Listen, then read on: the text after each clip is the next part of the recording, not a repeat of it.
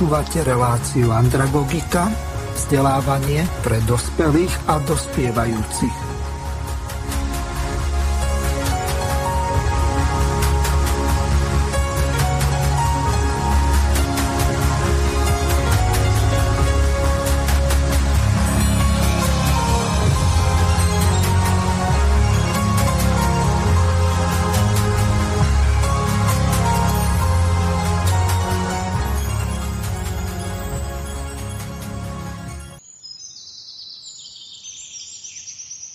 Občania sa zjednotili, aby zmenili pravidlá Európskej únie pre 5G.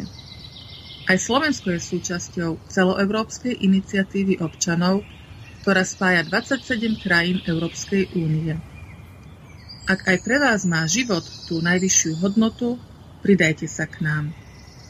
Chceme regulovať zavádzanie 5G a internetu vecí a uprednostniť šikovnú technológiu, ktorá je naozaj bezpečná ako sú káblový internet a optické linky. Zber podpisov trvá od 1. marca tohto roku do 1. marca roku 2023. Pridajte svoj podpis na stránke www.sign.stop5g.eu lomené sk. Zostaň pripojený, ale chránený. Vážené milé poslucháčky a poslucháči, reláciu, ktorú práve teraz počúvate v premiére, bola vopred nahraná na záznam z dôvodu pracovných a služobných povinností hosti relácií alebo moderátora. Z tohoto dôvodu nebude možné klásť telefonické a e-mailové otázky v reálnom čase, tak aby bolo možné na ne zodpovedať. Pokiaľ túto reláciu počúvate v premiére zo záznamu alebo z archívu Slobodného vysielača, tak môžete pre svoje postoje a názory využiť známu e-mailovú adresu studio.bb.ju zavinačgmail.com Poprosím vás, aby ste v úvode e-mailu napísali, o akú reláciu sa jedná, kedy bola odvysielaná, na ktorú písomne reagujete. Moderátor tieto vaše zaslané otázky a reakcie na reláciu následne prepošle hosťom relácie. Potom už bude záležať len na nich, ako budú na vaše otázky reagovať. Vopred vám ďakujem za pochopenie a ústretovosť. Prajem vám príjemné prežitie nasledujúcich chvíľ s vašim internetovým rádiom Slobodný vysielač, ktorý je financovaný z vašich dobrovoľných darov. Počúvate Slobodný vysielač. Rádio, ktoré vás spája. Vážené a milé poslucháčky a poslucháči, by sme sa v tejto dvojhodinovke chceli podrobnejšie pozrieť zbližšia na koncepciu sociálnej bezpečnosti, hlavne z toho pohľadu, aby to bolo aj pre tých poslucháčov, ktorí prvýkrát budú niečo počuť o koncepcii sociálnej bezpečnosti, bolo jasné, zrozumiteľné, pretože sa nenájde až tak veľa tých, ktorí by si vystrihovali tie časti relácie, z toho cyklu relácií Prebudzanie Slovenska pokračuje, o ktorých hovorí Pavol Kováčik, ktorého srdečne vítam v tejto relácii. Zdravím, Palko. Dobrý deň, ďakujem pekne. Druhým našim hostom býva jeho kolega Joško Fila, ktorého takisto pozdravujem. Ahoj, Joško. Pekný dobrý deň, pozdravujem všetkých. Pred nahrávaním sme si niečo povedali o tom, že by bolo dobré urobiť taký všeobecný úvod a zrozumiteľným spôsobom spôsobom, ako sa hovorí od piky, vysvetliť aj tým, ktorí prvýkrát budú niečo počuť o koncepcii sociálnej bezpečnosti, pretože to je množstvo štúdijného materiálu a teraz Palko Kováčik bude vo veľmi ťažkej situácii, aby povedal to najpodstatnejšie a predostrel nejakú takú cestu, aby ani ten s prepáčením najhlúpejší na nej nezablúdil, aby tí ľudia alebo poslucháči mali naprosto jasné, čo je to koncepcia sociálnej bezpečnosti, ako vznikla, kam smeruje a čo od koncepcie sociálnej bezpečnosti máme očakávať. Ja ešte by som na chvíľočku do toho vstúpil, pretože by som Pálka chcel tým pánom uh, znovu predstaviť, aj keď uh, v tí, ktorí pravidelnejšie sledujú uh, naše vysielania, ho už poznajú, ale tí, ktorí sú, dajme tomu, poprvýkrát a vôbec prvýkrát počuli uh, slovné spojenie koncepcia e, sociálnej bezpečnosti, tak by som chcel Palka predstaviť, je to magister práva, pôdohospodár, vyznavač permakultúry, chovateľ koní, tvorca a správca vzdelávacieho portálu koncepcie sociálnej bezpečnosti Konceptuál EU a propagátor zdravého životného štýlu. E, vynechal som niečo, Palko? Ešte do toho niečo za ten čas behlo? Tak uh, asi tie najpodstatnejšie veci si vystihol. No a s, s Palom sme mali už, myslím, keď dobre počítam, 4 alebo 5 uh, vysielaní, takých polhodinoviek až hodinoviek, keď sa nám podarilo, kde sme prebrali, čo je to koncepcia sociálnej bezpečnosti, 6 priorit riadenia supersystému, čo je to moc, typológia ľudskej psychiky, mozaika, kaleidoskop, štruktúrne a bezštruktúrne riadenie. Eh, dnes si to trochu zhutníme a urobíme taký prierez eh, takým tým vzdelávaním, taký rýchlo kurz. Pálko, ja by som asi začal tým, čo to je koncepcia sociálnej bezpečnosti, kedy vznikla, kto je v pozadí, kto je tvorca? Mm-hmm. No, koncepcia spoločnej bezpečnosti vznikla ešte bývalom Sovietskom zväze, keď si jednoducho ľudia sa zamýšľali nad tým, že kam to všetko speje, ako aj každý z nás sa zamýšľa, alebo by sa mal zamýšľať. No a uvedomili si, že je tu nejaká forma globalizácie, ktorá povedzme tak diplomaticky vyhovuje iba určitej skupine ľudí, ale väčšine zrejme nie v určitých ohľadoch. A dokonca aj tí, ktorí si myslia, že im vyhovuje, alebo sa na tým nezamýšľajú, tak tiež im v končnom dôsledku nevyhovuje, keby ideme do hĺbky. Ale títo ľudia si uvedomili, že na to, aby mohli tomu čeliť alebo nejako oponovať, tak nemôžu len proti tomu bojovať a ísť akéby na barikády, ale musia ponúknuť nejakú inú alternatívu. Niečo, čo má väčší zmysel, čo viacej ľudí osloví, čo má širší explanačný rámec, vyššiu, vyššiu mravnosť a nejaký dlhodobý vyšší zámer. No tak e, postupne a tento autorský kolektív Newtonný prediktor vydával rôzne publikácie, analytické práce a tak ďalej, ktoré sú dostupné na internete, niektoré sú preložené v češtine alebo slovenčine. No a takto vlastne prenikla KSB aj do Slovenska alebo Československa.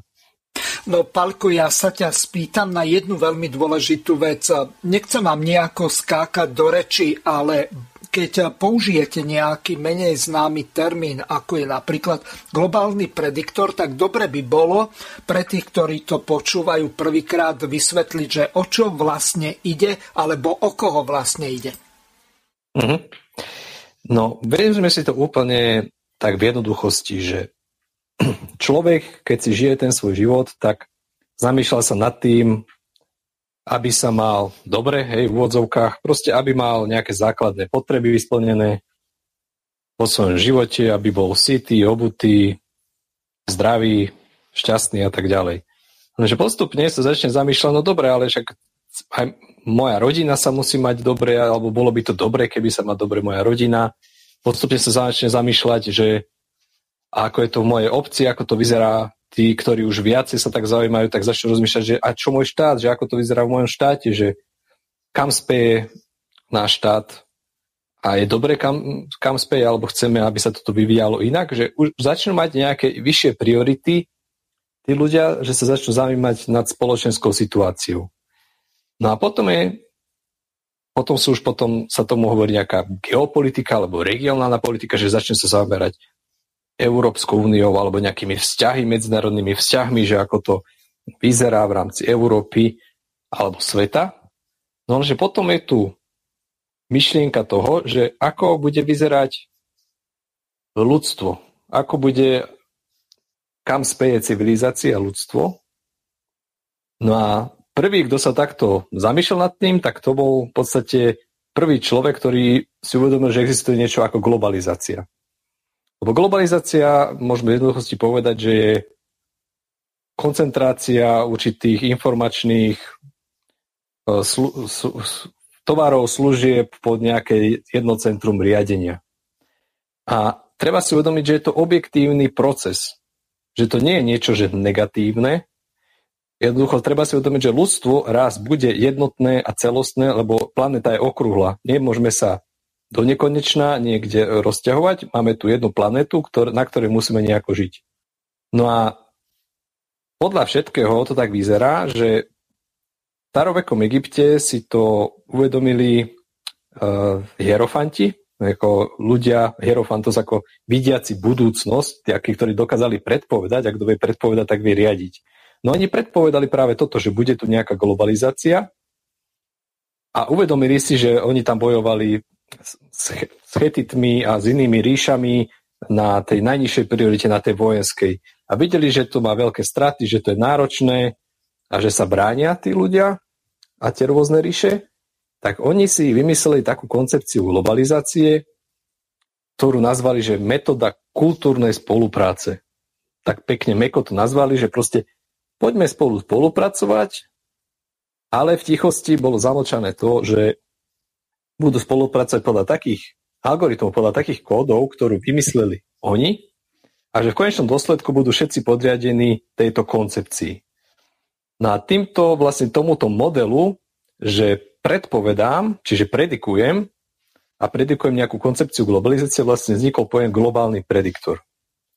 Čiže oni si uvedomili, že dobre, že ľudstvo raz bude jednotné a celostné a vidíme, že všetci sa tu medzi sebou bijú, tak my to skúsime inak, skúsime to tzv. mekými metodami a vytvoríme koncepciu globalizácie, ktorá bude samo, samo sa to v úvodzovkách proste na automate prebiehať, lebo dáme ľuďom do hlav určité stereotypy, nejaké svetonázorové stereotypy, ktoré, keď oni nebudú konceptuálne metodologicky gramotní, si ani neuvedomujú a tým pádom budú ako automaty vyplňať nejaký program. Jednoducho nastavíte program a ten automat ten program robí bez toho, že by sa to spýtal alebo že by sa tým zamýšľal.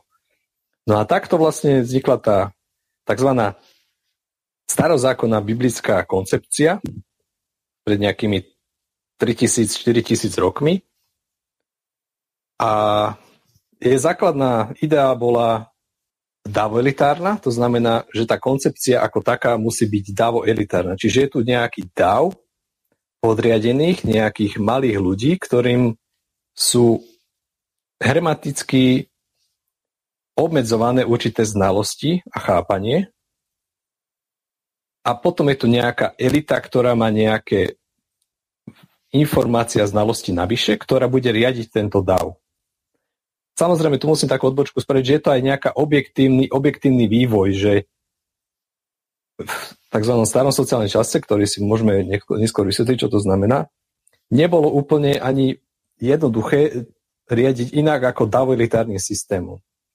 Takže z hľadiska z toho zmeny logiky sociálneho správania v tomto zrychlenom sociálnom čase už davolitarizmus nie je ani vôbec možný, dá sa povedať, ale aby som sa vrátil k tomu, tej podstate, tak tá, ten, ten znak tej koncepcii, teda tej starozákonnej biblické, ten davolitarizmus, plus je to skupenie sveta cez monopol úžery.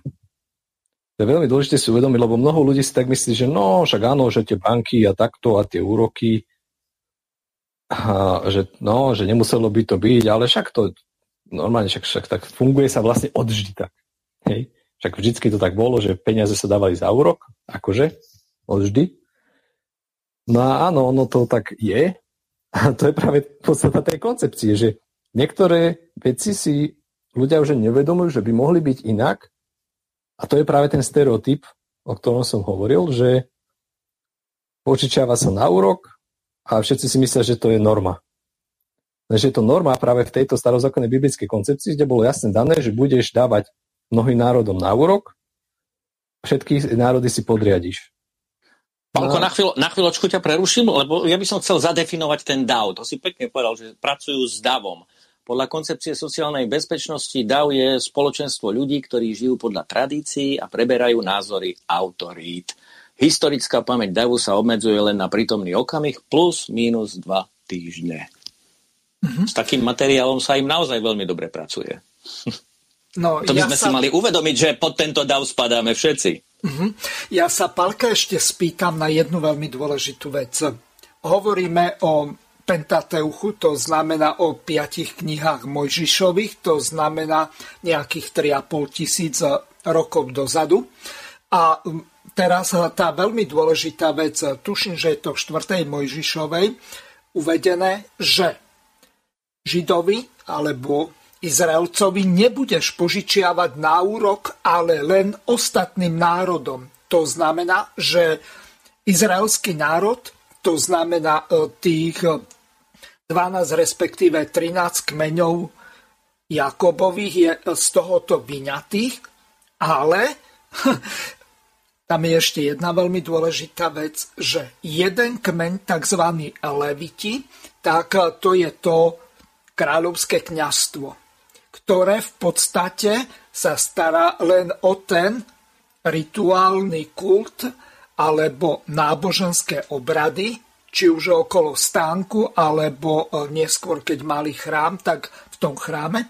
A oni v podstate žijú s desiatkou a prvotin z úrody. A teraz to dôležité je to, že proti požičiavaniu na úrok, tak v dejinách napríklad kresťanstva, tak sa stávalo dosť veľa ľudí. Napríklad taký Tomáš Akvinsky povedal, že peniaze sú mŕtvý kapitál a nie sú vyrobené e, alebo nefungujú e, takým spôsobom, že by prinášali pridanú hodnotu takú, že, ktoré sú vytvorené prácou.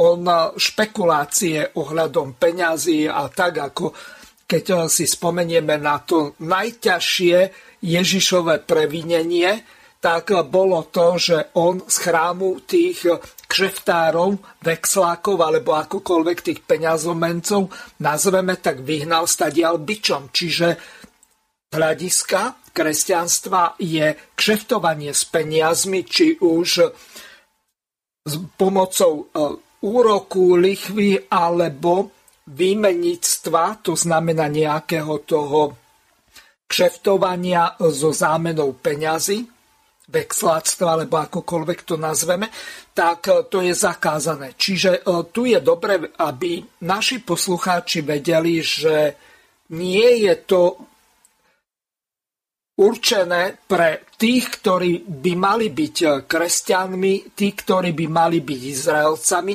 Schválne nepoužívam termín Židia, lebo Žid je od slova Júda a to bol jeden z tých 12 kmeňov, ak odpočítame tých levitov. Takže nech sa páči, môžete pokračovať. No, presne tak boli určité úseky počas dejín ľudských, kedy práve sa neobchodovalo na úrok a bolo tzv. demuráž, že kto mal uložené vklady, že tie peniaze sa nehýbali, tak sa im znehodnocovali, že platili poplatky za to, že niekto sedí na peniazoch, jak sa hovorí.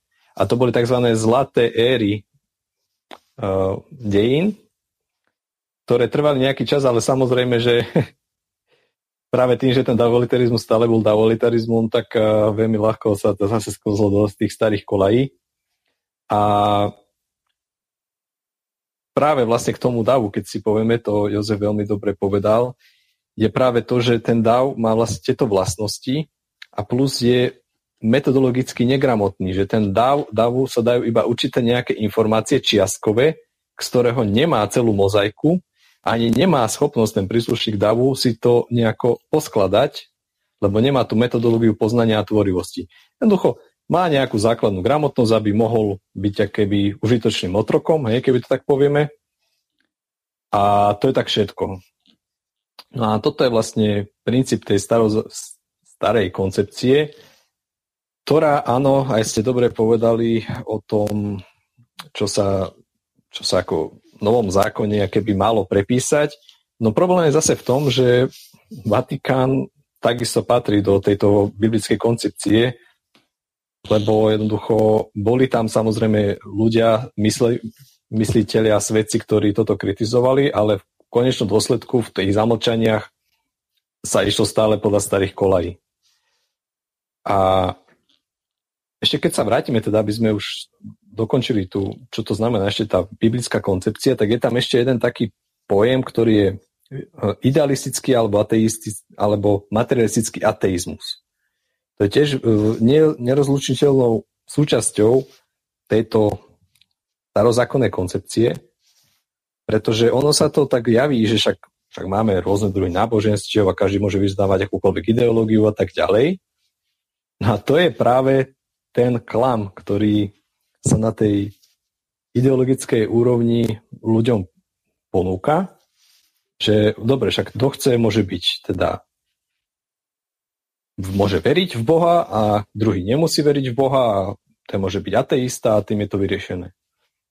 Lenže keď sa zamyslíme akože z hlboký podstaty veci, že ako je náš, naša psyché ľudskej bytosti nastavená, tak my máme keby v sebe zakodované hľadať toho Boha. V podstate nie je žiadna kultúra historicky zloživšia, ktorá by nehľadala toho Boha. Hej? Čiže my tu máme v sebe zakodované, jednoducho sa zamýšľame, vidíme tú nočnú oblohu, vidíme tú prírodu a zamýšľame sa, že ako je to možné, kto to ako stvoril a tak ďalej, aký je to účel, aký je tam zámer.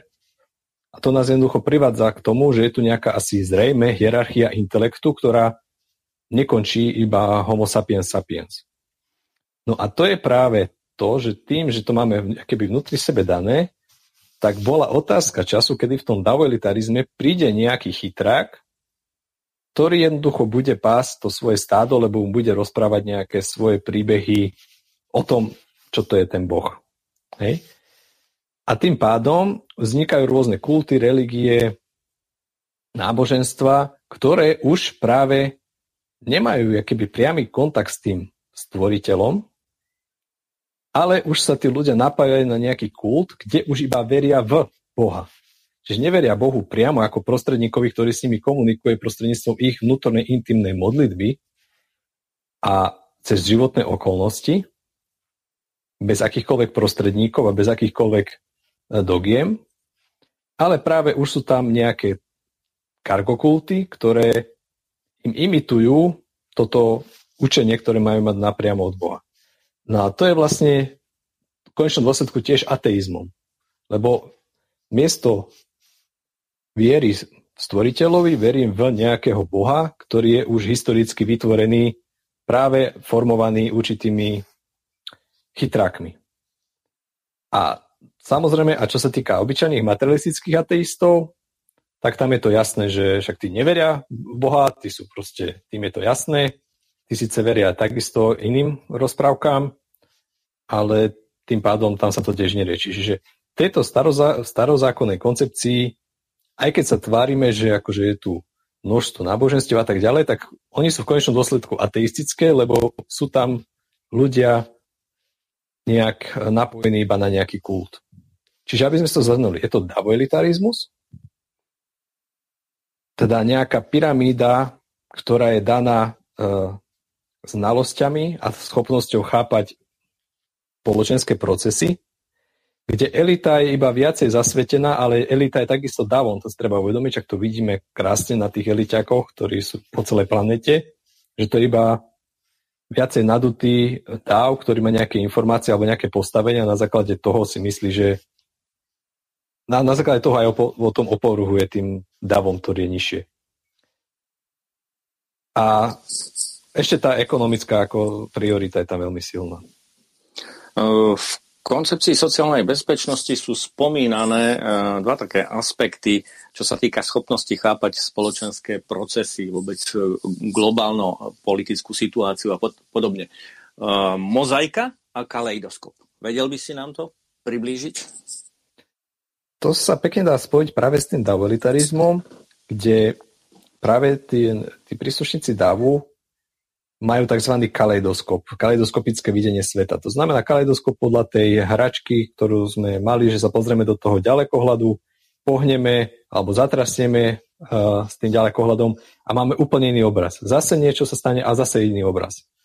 Čiže ten DAO má kaleidoskopický svetonázor, to znamená, má iba nejaké informácie, nejaké čiastkové informácie, aby mohol ako keby fungovať v tom svete ale keď príde nejaký elitár alebo sa ohlási nejaká ideologická, proste nejaký manéver, ako vidíme posledné roky, je to nádherne vidieť, tak proste ten príslušník dávu je tak dezorientovaný, lebo má ten kaleidoskopický svetonázor, že nevidí ten celostný obraz sveta a tým pádom je ľahko manipulovateľný. Proste on má nejaké fakty, ktoré sa mu predostierajú, že toto je fakt, toto sa stalo, tam je toľko to mŕtvych, alebo tam sa toto, tam toto povedal tento odborník, alebo táto autorita, alebo tento predstavený cirkevný hodnostár, alebo toto povedal nejaký vedec a tento vedec, toho sme, tomu sme spravili PR, tak ten je ten dôležitý, alebo nejak proste politická bábka dostane nejaké vyznamenania, tak to je ten, ktorý, ktorého budeme teraz, on dal ten príhovor, podíte sa, aký príhovor dal, robia sa mu kampane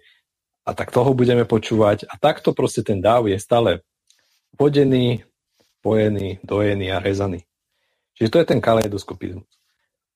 Na druhú stranu ten mozaikový pohľad na svet nám z toho názvu evokuje to, že je tu nejaká mozaika, to znamená jednotlivé sklíčka dávam do kompletného obrazu.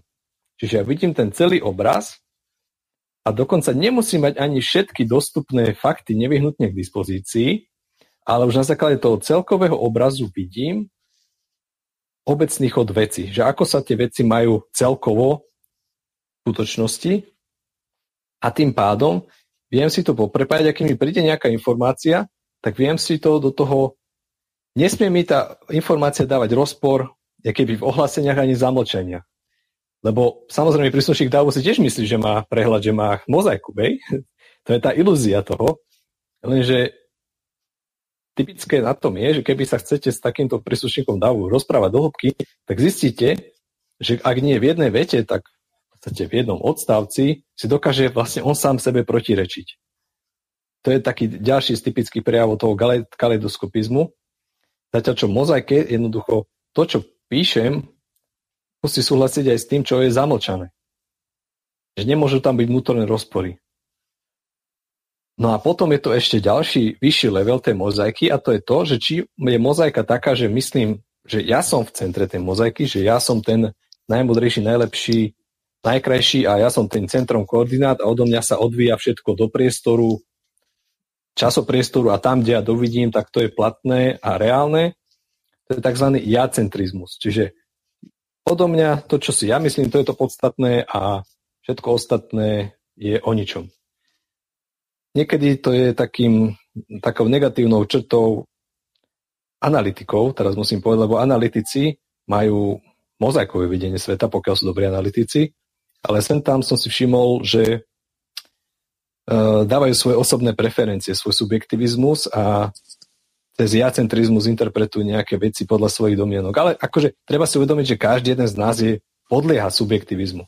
Nech je akokoľvek uh, sčítaný a mozaikovo naladený.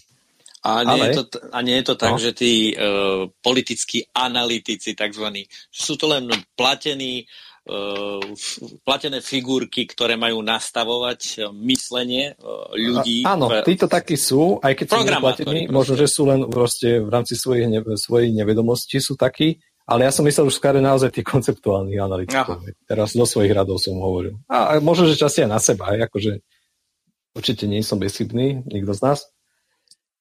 Ale, lebo akože, lebo potom je ten druhý, a to sa volá bohocentrický svetonázor mozaikový. Takže bohocentrizmus neznamená bohorovnosť, lebo niektorí si myslia, že keď bohorovne niečo tvrdia, že to je bohocentrické.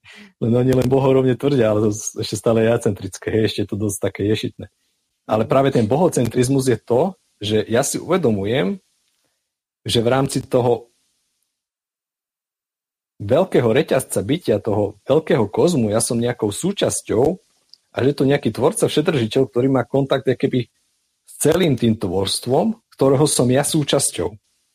A túto mozaiku, na túto mozaiku sa ja pozerám a snažím sa to pozrieť keby z toho systému koordinát, že nie ja som v strede koordinát, ale že ten stvoriteľ je v strede koordinát, ktorý tu dal nejaké keby objektívne zákonitosti bytia, ktoré ja keď si uvedomujem a poznám a aplikujem v praxi, tak keby tú mozaiku mám ešte na vyššej úrovni. Takže to je veľmi podstatný rozdiel medzi tým jacentrizmom a bohocentrizmom.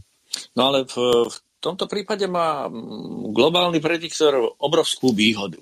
Ne? Pretože v podstate kontroluje svetové médiá je overená informácia, že od roku 1914 e, uznávané agentúry ako Reuters, Havas a Wolf vlastnia, e, vlastní rodina Rothschild and Company.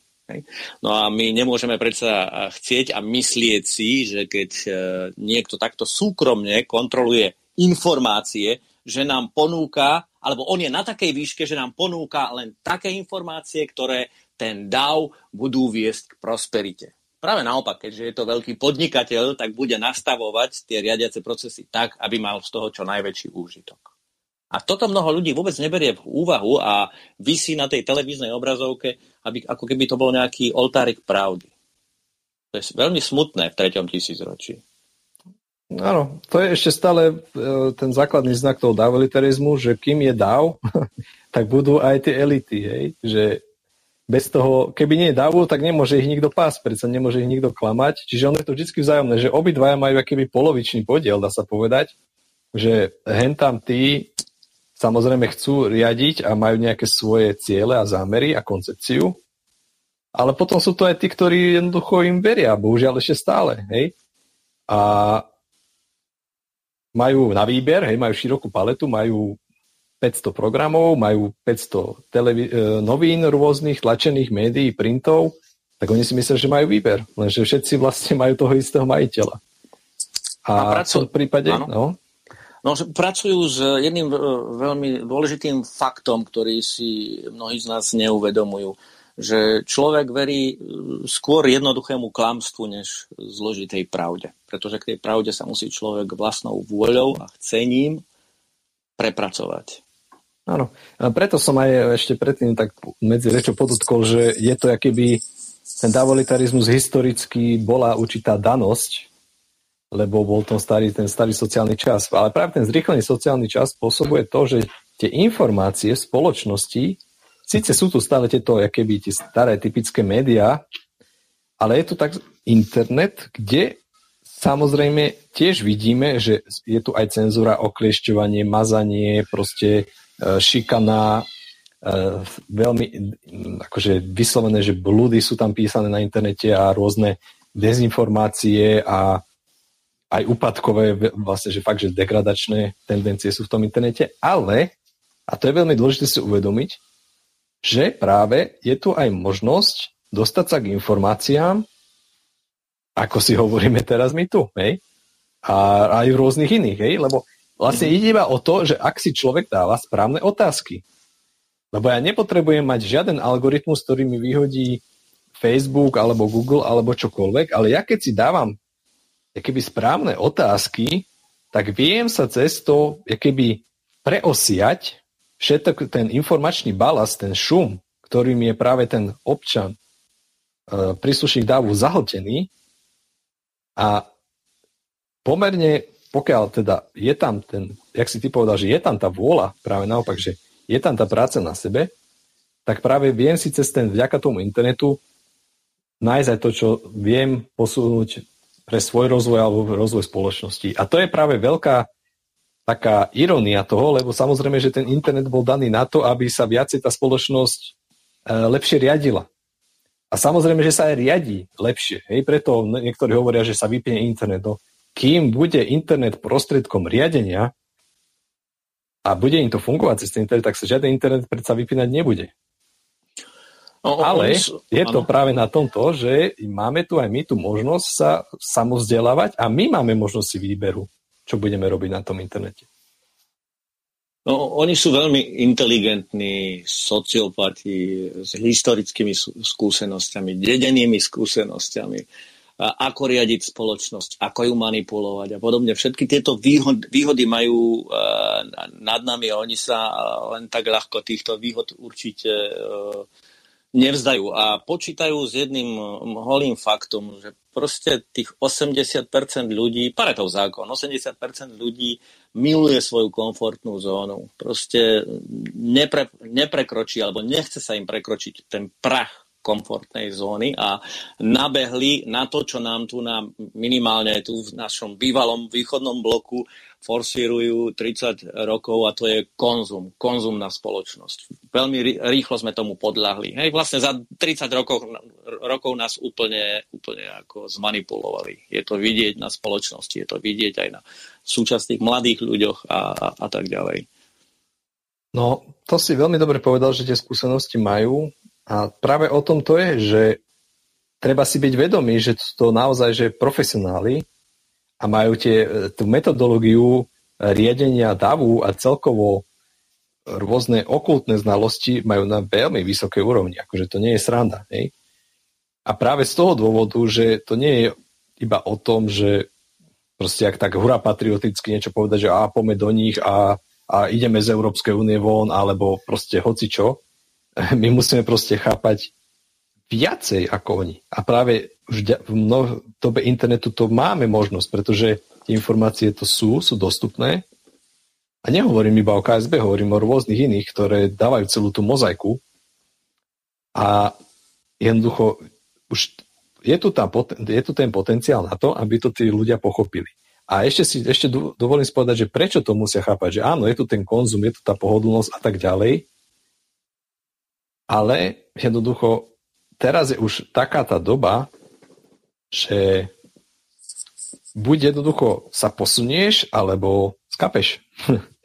Ako je to veľmi uh, stále viacej a viacej, možno, že tak, nie to tak tvrdo, ale je to stále viacej vidieť, že jednoducho s niekoľkými miliardami ľuďmi sa tu staré koncepcie nepočíta.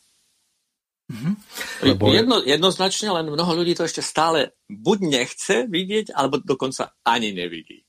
Ešte stále no. žijú v tom svojom uh, konzumnom svete a možno si myslia, že sa im uh, vráti v plnom lesku kráse a sláve. Vieš, Jozef, len ja to poviem tak ironicky, že tým, že to nevidia, tak čím menej bude tí, tých, ktorí to nevidia, to znamená, že budú vykinožení, tak tým viacej ostane zase tých, ktorí to budú vidieť. Čiže aj to je taký efekt opičej labky, možno, že je taký sarkastický, aj pre týchto sociálnych inžinierov, že oni to tiež akože z ich pohľadu v úvodzovkách nemajú ľahké, lebo keď budú kinožiť iba ten DAO, tak stále viacej, viacej štatisticky bude ostávať tých, ktorí to budú vidieť. Čiže to je taká ironia na tom, že jednoducho ten duch doby nás vyzýva, že zobuď sa a už do to spraví a kto to nespraví, už samozrejme na ňom, veď máme tú slobodnú voľbu. Kto chce, môže skočiť z okna, hej, a má tú slobodnú voľbu. A, ale Podstatné je, že ako to tu bude vyzerať a aké, aké tendencie budú. Hej? Lebo je tu tá, tá stará koncepcia, oni majú nejaké ciele, nejaké zámery, nejakú koncepciu, ktorá im určite nevychádza tak, ako by si oni predstavovali. To si tiež treba uvedomiť. Že oni v mnohých ohľadoch strácajú kontrolu a už málo dokážu predikovať tak, ako by chceli.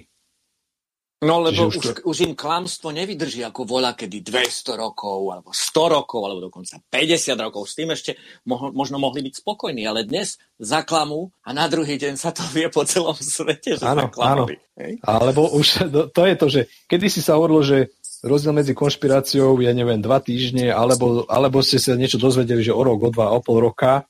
Potom to už bolo také, že sa ohla, že už sa, jak si ty povedal, že za deň sa to dozvieš, že na druhý deň už vieš, a už teraz to je na tomto, že ako sa zvyšuje gramotnosť celkovo, štatisticky v populácii, že už sa častokrát že predpovedá, že čo sa bude diať a že čo oni majú asi zámer a že čo, ako bude zase, čo budú tomu davu podhadzovať. Na to už je strata toho riadenia, lebo kedy si takéto niečo neexistovalo. Že my si musíme domiť, že žijeme fakt že výnimočnú dobu, čo sa týka vôbec schopnosti sa podielať na týchto celospoločenských procesoch. Takže Takže z tohto pohľadu je to zase veľmi zaujímavá doba aj pozitívna. Z tohto pohľadu. Určite, určite. Je to doba obrovského prebudzenia sa.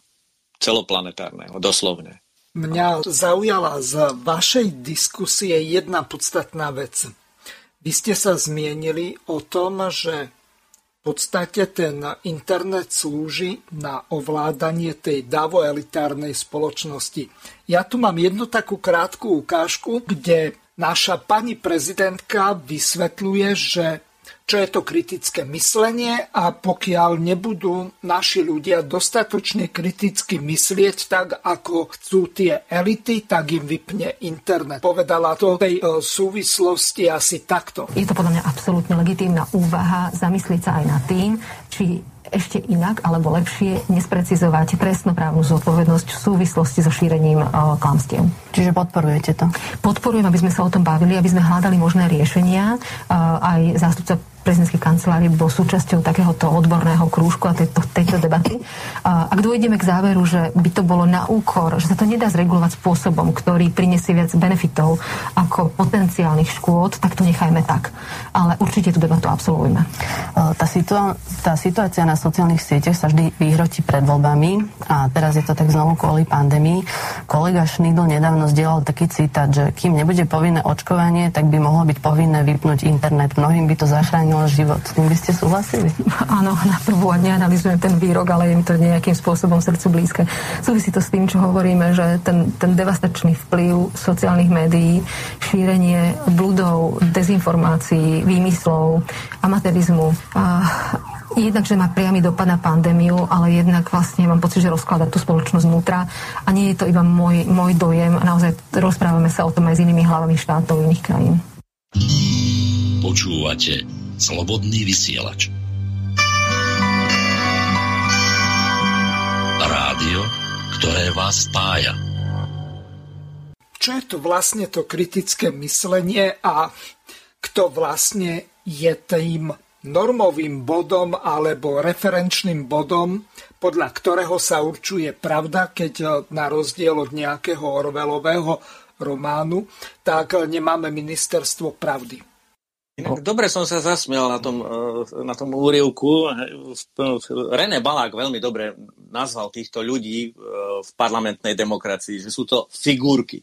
Hej, ja hovorím, že parlamentná demokracia to je nástroj moci nadnárodnej oligarchie, klanovo-korporátnych skupín historického kapitálu na správu vecí verejných kde politikov, teda svojich sluhov, alebo podľa René Baláka figurky, kontrolujú korupciou a vydieraním. Ja sa nečudujem, že sa im už trasú kolena a že chcú vypínať internet, pretože e, zdá sa, že tým internetom, hej, tá palica má dva konce a začína ich ten druhý koniec byť. Oni si tým internetom asi postavili, zdá sa, mauzoleum.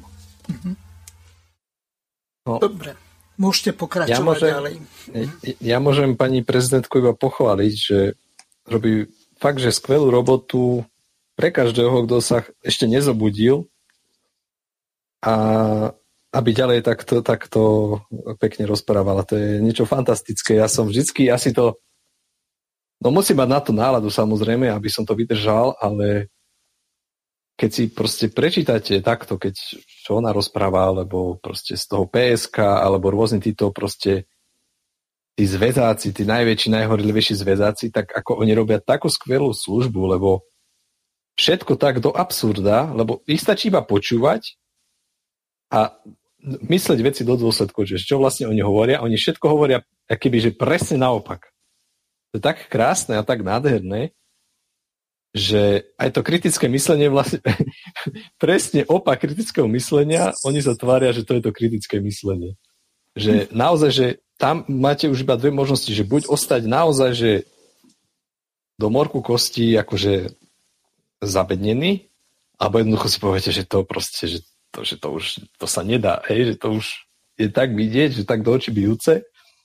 Ale samozrejme máme tu takých, ktorí si ešte pochvalujú, že je to super, jak rozpráva, hej, že žijeme v tejto spoločnosti všetci, ale zase pre tých ostatných už je to proste jasné, hej, že ten cisár je nahý, aj cisár vie, že je nahý, aj že my vieme, že on je nahý. A to je už niečo ďaleko za hranicu toho, ako sa dá riadiť bez toho, aby to nebolo stále viacej obludnejšie, obludnejšie a naozaj, že paródia. Tak, stále smiešnejšie a trápnejšie. Keď sme už pri tom riadení sociálneho supersystému, tak v koncepcii sociálnej bezpečnosti je spomenutých 6 priorít riadenia sociálneho supersystému. Vedel by si nám ich priblížiť jednotlivo? No, ako sme sa rozprávali o tej starej koncepcii, tak sú rôzne spôsoby, ako sa tzv. kultúrne spolupracuje.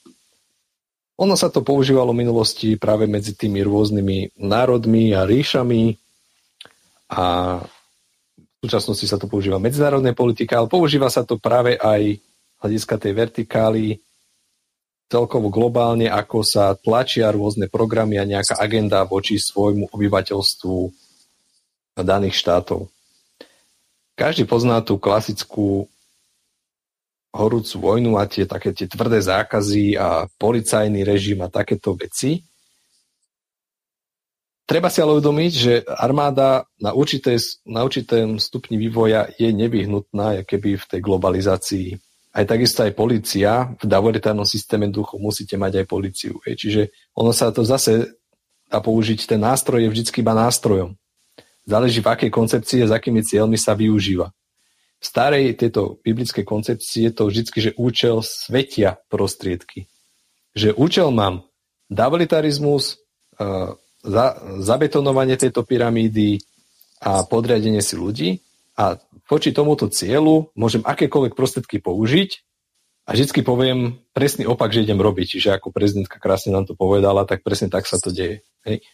Že deklarujem nejaké ciele vznešené, dám tomu pekné stuhy, namašličkujem to a proste dyku do chrbta dám.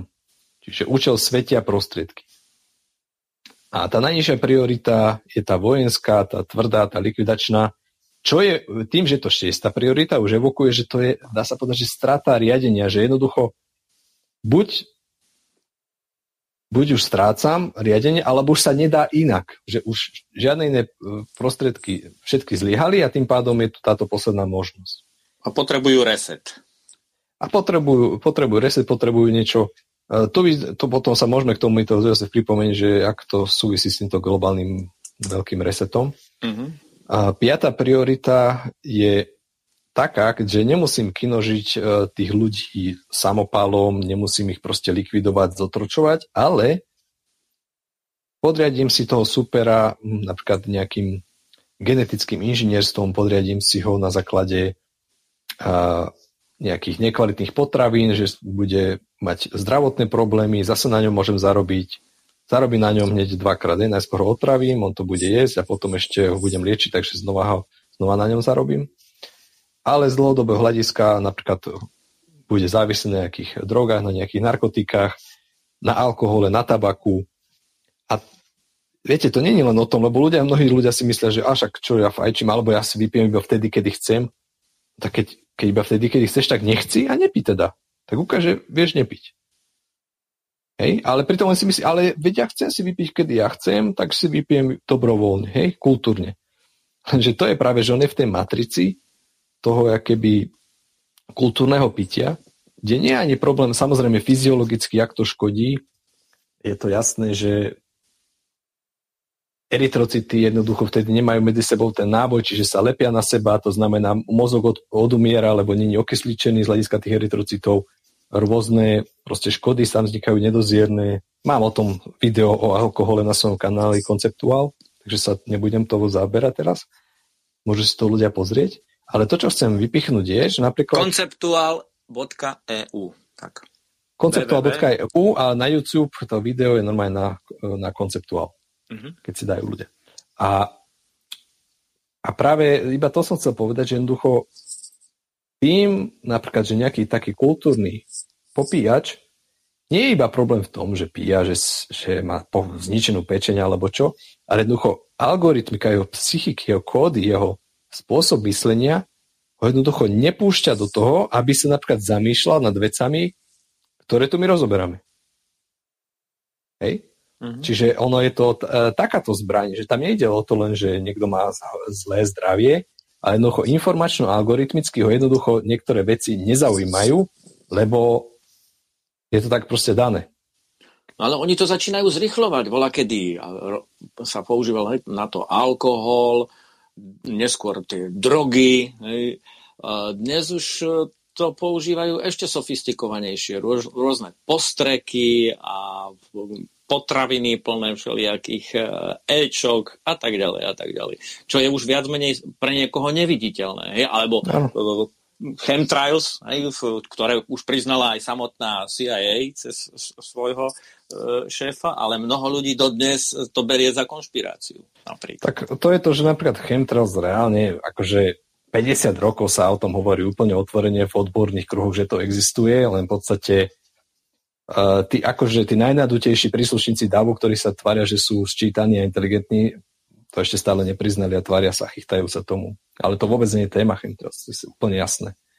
Ale ešte by som sa napríklad povedal, že genové terapie jednoducho sa robia. Hej? Teraz niekoľko ano. miliard ľudí dostalo genovú terapiu, veď to je tak. o tomto istom. Presne tak. Čiže to je tá piata priorita. Štvrtá priorita, to sme si povedali o tých úrokoch a o tej úžore, to je celkovo fungovanie ekonomiky, ako sú ekonomické e, vzťahy e, na planete Zem dané medzi štátmi a aj medzi ľuďmi.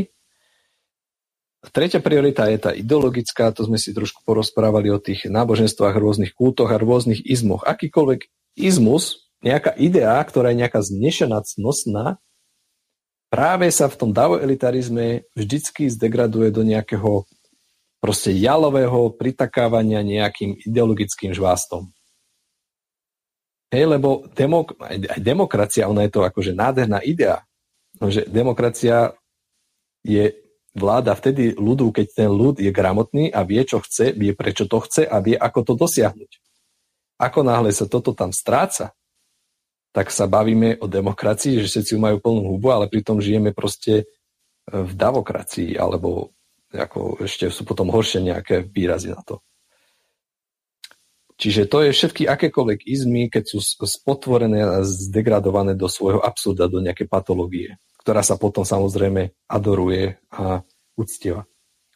Tá druhá priorita je príčinu-následková chronologická priorita vývoja a chodu našich dejín že ako sa interpretujú dejiny, kto, aký mysliteľ, kedy čo povedal. A dám taký príklad, že o Newtonovi sa hovorí, že aký bol mysliteľ a tak ďalej a čo vynašiel, aj oni, o iných vedcoch tej doby, ja neviem, Dekár a proste to jedno, všetci tí mysliteľia, mechaniku, čo vymysleli a romantici a osvetenstvo a tak ďalej, a akože tá tvrdá veda, akože sa nimi tak píši, že to sú tí vedci a od nich sme sa vlastne konečne zbavili tých mýtov a tých kultov a tých rôznych naivných, všelijakých šarlatánskych proste názorov. Ale, a to je, toto je typický príklad tej druhej priority riadenia, že keď sa pozriete do zápiskov týchto ľudí, týchto vedcov, tak všetci boli hlbokí proste mystici, či už ako kresťanský alebo nejaký alternatívny, proste všetko to boli duchovní ľudia, ktorí mali nejaký kontakt s tou vyššou realitou, s nejakou vyššou inšpiráciou. A toto je napríklad to, čo sa absolútne nehovorí o tom, a preto to tam bolo. A tým pádom úplne iný obraz tá veda a všetci títo nadutí intelektuáli majú o tej vede iba na základe takéto jednej veci, ktorá je jednoducho je zamočená. A takýchto vecí proste sú kvanta. Aj po genetickej stránke sa teraz prichádza na to, že dá sa to cez genetiku dokázať, že sa v podstate s históriou ako takou manipulovalo a že sa dokonca vysunuli celé stáročia z našich dejín a sa umelo dotvárali. Hej? Doslovne, hej, mal som hostia Oskara Cvengroša, ktorý veľmi pekne píše o Uhorsku a vôbec kto to boli Úhry a podobne, e, tak len spomeniem, že Maďari, hej, jeden z amerických e, vedcov robil výskum, e, odkiaľ vlastne pochádzajú Maďari, aké majú DNA a. Ich DNA vyšla slovanská tak oni boli z toho veľmi rozladení, tak si urobili vlastnú DNA a im vyšlo ešte väčšie percento slovanskosti než tomu Američanovi. Hej? No, takže v, naozaj ako nepoznáme skutočné e, dejiny hej? Súčas, v súčasnosti.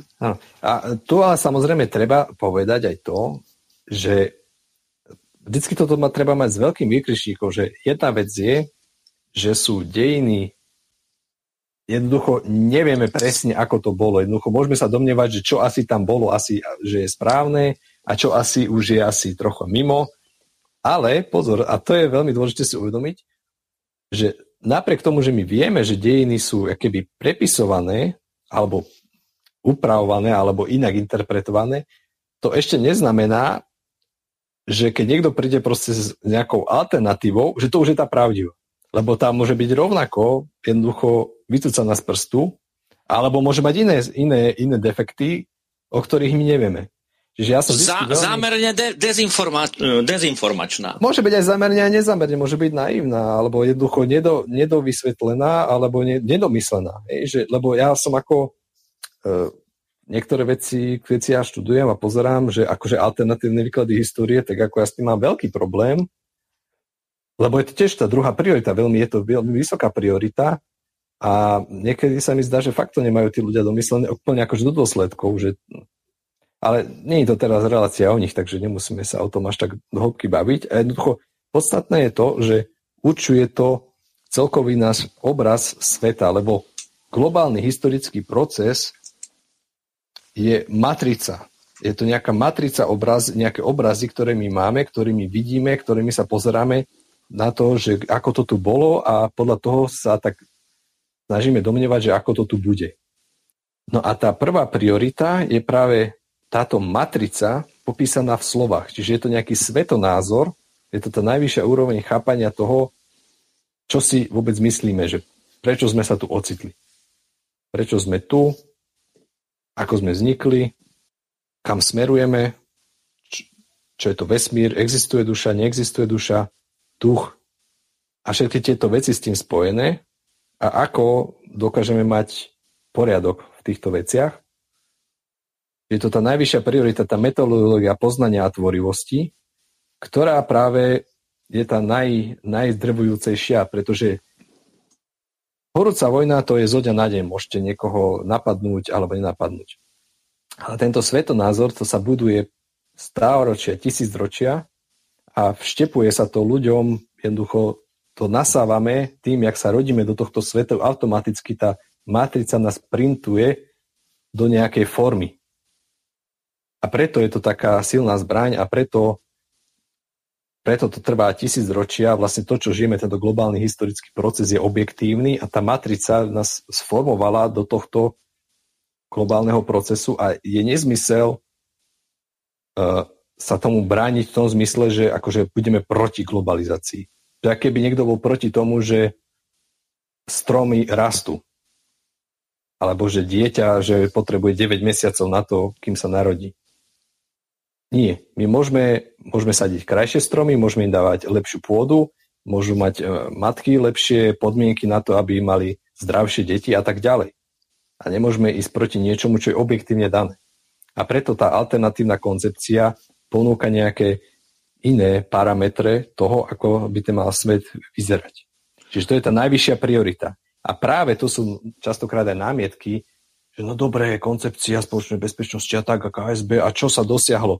že tu ide o to, že tu my sa bavíme o tejto prvej svetonázorovej priorite, ktorá sa budovala 3000 rokov a teraz my máme možnosť, vďaka tomu zrýchlenom sociálnom čase, to v zrýchlenom režime akéby preformátovať túto alternatívne objemnejšiu koncepciu globalizácie a akože je to veľmi relatívne, koľko to bude trvať, lebo zase ono to zase v úvodzovkách v tomto zrýchlenom sociálnom čase môže trvať akože zoďa na deň obrazne povedané, lebo informácie sú dostupné, každý, keby si sadne a večer prečíta 5 stran a 4, tak za rok niekde úplne inde.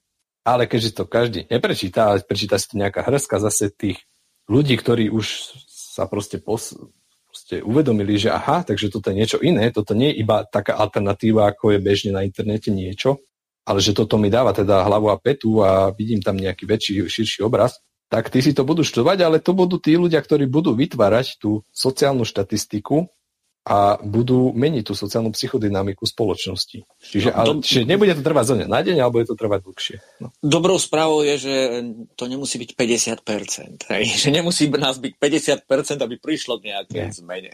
Nie, nie, to, to je dôležité vedieť. Počúvate slobodný vysielač.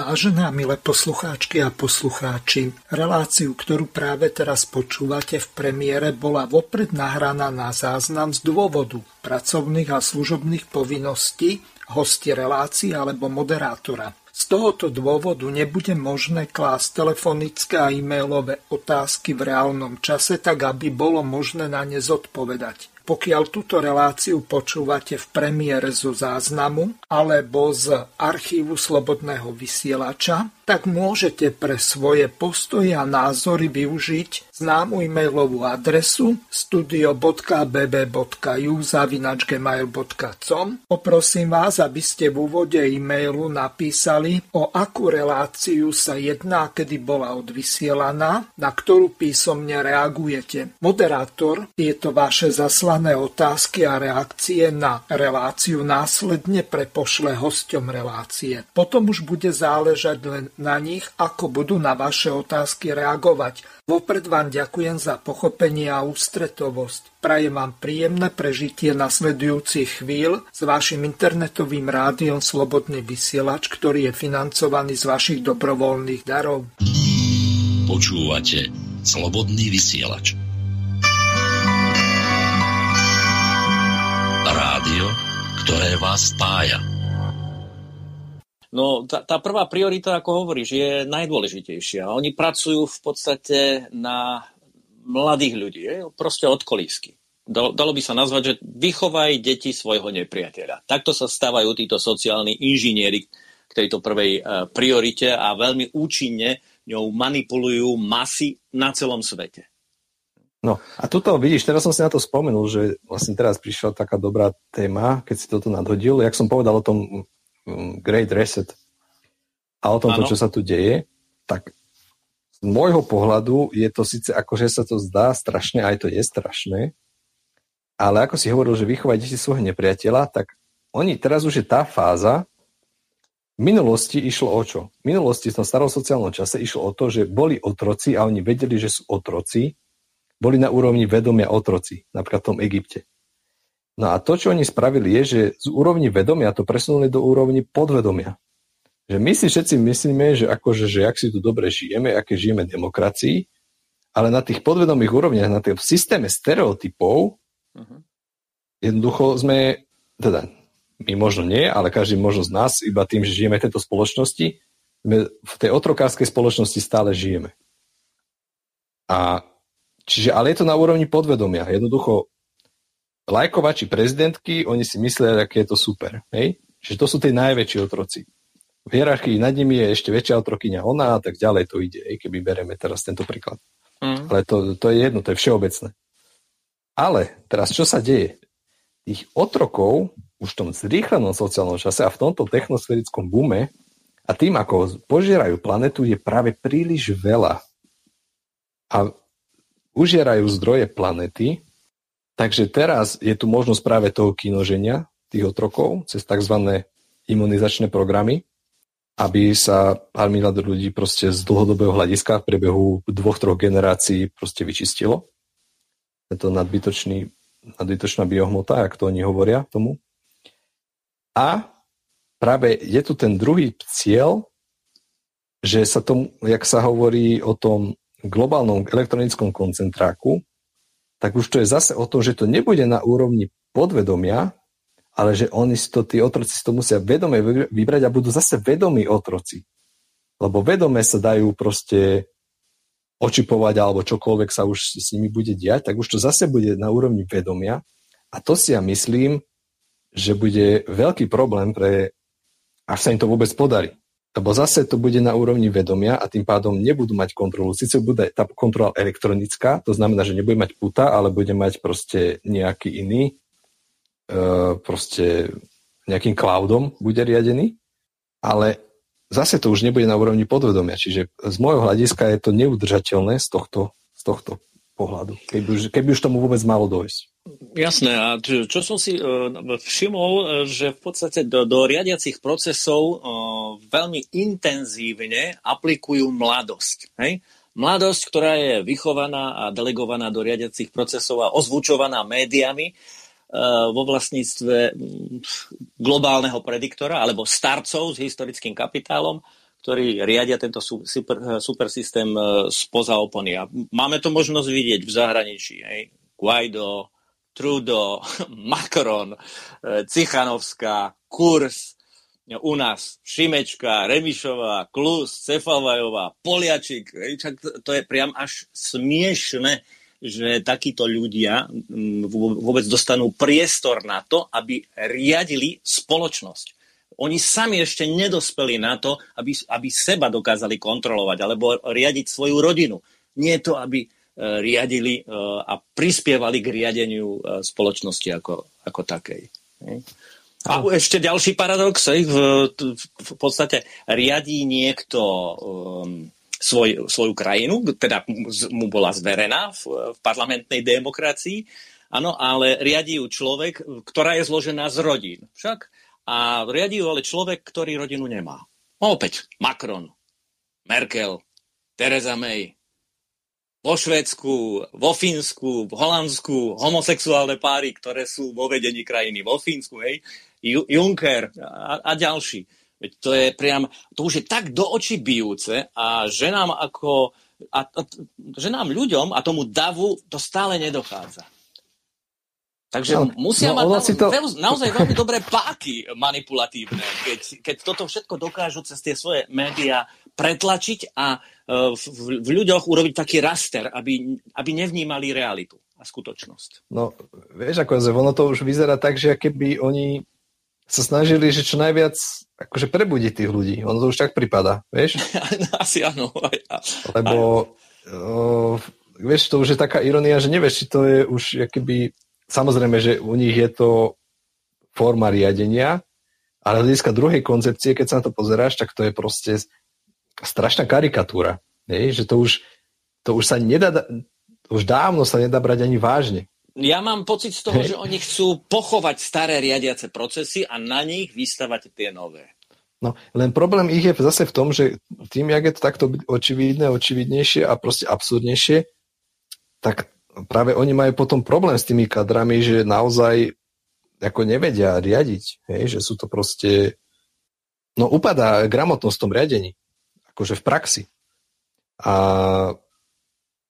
potom e, to nie je udržateľné. No a nie je to zámer, že títo sluhovia alebo tieto figurky e, sú tu na to, aby pochovali tie staré riadiace pro- procesy?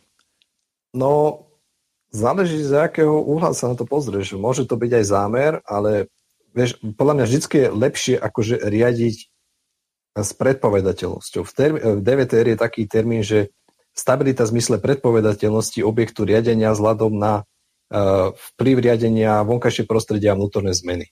Mám na to tiež prednášku na mojom webe konceptuál. Mhm. A toto, čo oni vlastne robia, nespadá do tohto termínu predpovedateľnosti riadenia.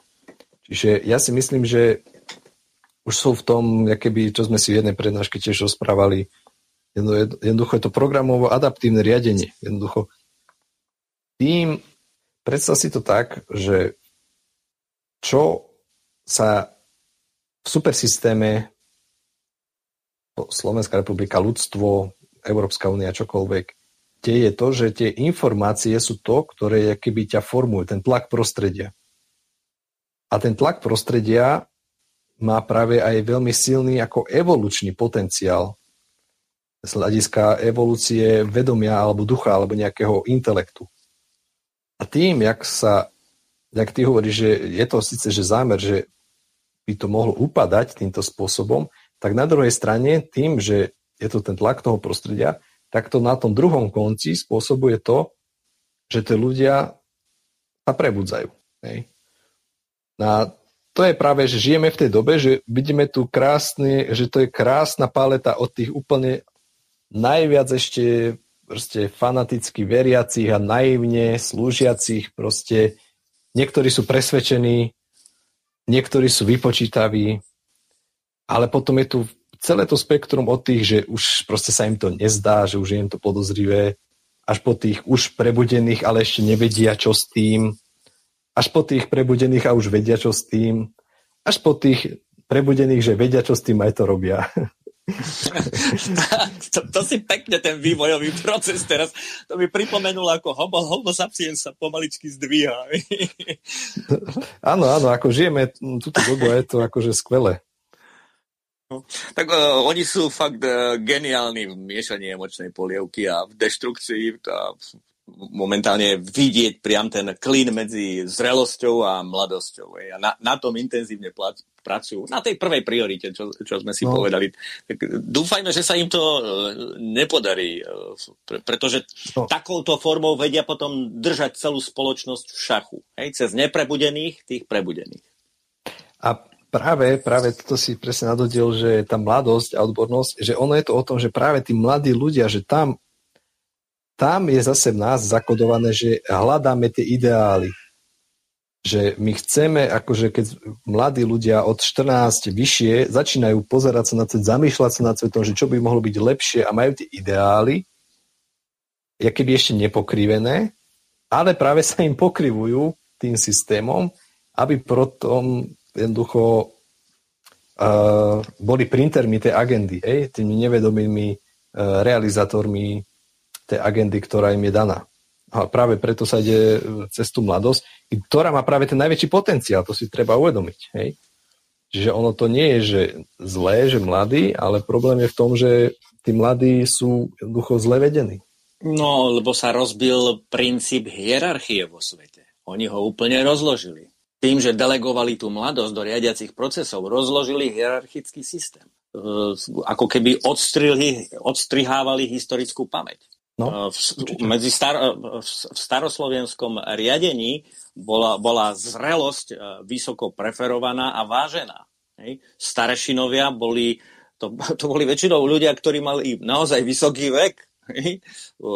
niečo prežili, niečo pre ten celok, v ktorom žili, spravili, vychovali, vychovali deti, boli činne kompetentní. Ano? A toto sa celé rozbilo a teraz do riadiacich procesov nasunieš aj 25-ročné ucho ktoré vie nič o živote, nevie ešte ani len o svojom zdraví nič, to základné, čo by mal vedieť, ale diriguje, ako by mal vyzerať super systém, ako by sme mali v našej krajine žiť a tak ďalej a tak no. ďalej. No, no lebo sú, lebo sú podchytení. Tam zase, lebo treba si uvedomiť, že už boli oni pripracovaní na to, ale zase treba si uvedomiť aj to, že bohužiaľ ani je to síce odre, odstrihnutá tá hierarchia, ak si povedal, ale zase na druhú stranu, koľko tisícov dôchodcov išlo na tú vakcínu, hej? Čiže bohužiaľ aj tam je to, tam boli tiež mnoho ľudí spracovaných a jednoducho nemajú čo ponúknuť a nemajú ako vychovať e, v mnohých ohľadoch jednoducho tých ľudí, lebo tiež sú zmanipulovaní. Čiže tam je, zase sme v tej, že v tej systémovej úrovni, že môžeme sa na to pozerať aj keby horizontálne, aj vertikálne a že všade vidíme niečo. Že a v tom je práve v tom je problém aj tá alternatívna koncepcia, že kým sa to pretvorí, my musíme keby pozerať, že na, na celý ten obraz, kým to bude fungovať. Lebo keď zmeníme iba, neviem, zmeníme, že iba že školský systém by sme chceli zmeniť, alebo iba ekonomický systém by sme chceli zmeniť, alebo niekto by povedal, že pre, plebiscita by bol, a druhý povie, že nie, chceme hmm. referendum, štvrtý povie viacej volebných odvodov, piatý povie vôbec nebudú voľby, proste každý bude hovoriť niečo iné. Ale je to iba jedna forma, iba jednej čiastkovej veci, ktorá aj tak, keby sa sama o sebe iba jedna zmení, tak celkovo sme stále v starej koncepcii. A toto je práve ten veľký, aké, veľká výzva, pre ktorou čelíme, že v prvom rade sa musíme, keby my, každý z nás individuálne vnútorne zmeniť. Spýtam sa vás takto. V čom spočíva tá nová koncepcia? Aby sme to odlíšili od toho, čo je momentálne teraz, čo bolo za čia socializmu, čo bolo za prvej republiky. Uh-huh. No, ako sme si povedali, tie základné črty z tej starej koncepcie, tak uh, stará koncepcia teda operuje na princípe davo-elitarizmu a tá alternatívna koncepcia, treba sa zamyslieť, že čo teda, že a davo-elitarizmus tu je, ale to neznamená, že napríklad, že hierarchia je niečo zlé. Lebo davo-elitarizmus znamená, že, ako sme si povedali, že je tu ten dáv, ktorý má držať hubu a poslúchať a je tu nejaká elita, ktorá je síce zdegradovaná, ale tvári sa, že je elitou. Ale hierarchia je predsa niečo iné. Hierarchia je, že keď niekto je kompetentný v nejakej oblasti, tak aj keď som riaditeľ Zemegule, ale on je kompetentný v tejto oblasti, tak proste bude môj vedúci v tej oblasti. Ale nie preto, že on je elitár a ja som príslušník DAVO, ale preto, že on je kompetentný v danej veci. Keď pôjdem, môžem byť, ja neviem, e, dobrý, e, ja neviem, raketový inžinier, ale keď e, si potrebujem, neviem, spraviť strechu na dome, tak jednoducho môžem podávať akurát tak škrydly, keď neviem, jak sa to robí. Čiže hierarchia e, znalosti alebo nejakého, nejakej činnej kompetencie v tomto je niečo iné ako elitarizmus. Lebo mnoho ľudí tým, že vidí, že davolitarizmus tejto spoločnosti je zlý, tak automaticky chcú rušiť aj hierarchiu, čo je v princípe nezmysel. Mm, dobre, takto sa vás pýtam A? dvoch. No, uh-huh.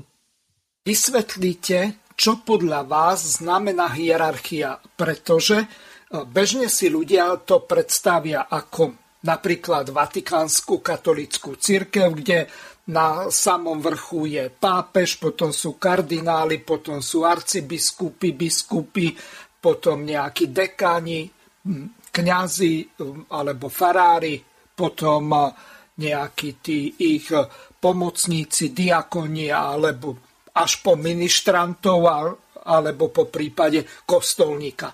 Takže vidíme, že takýmto spôsobom je to usporiadané a tá hierarchia spočíva v čom?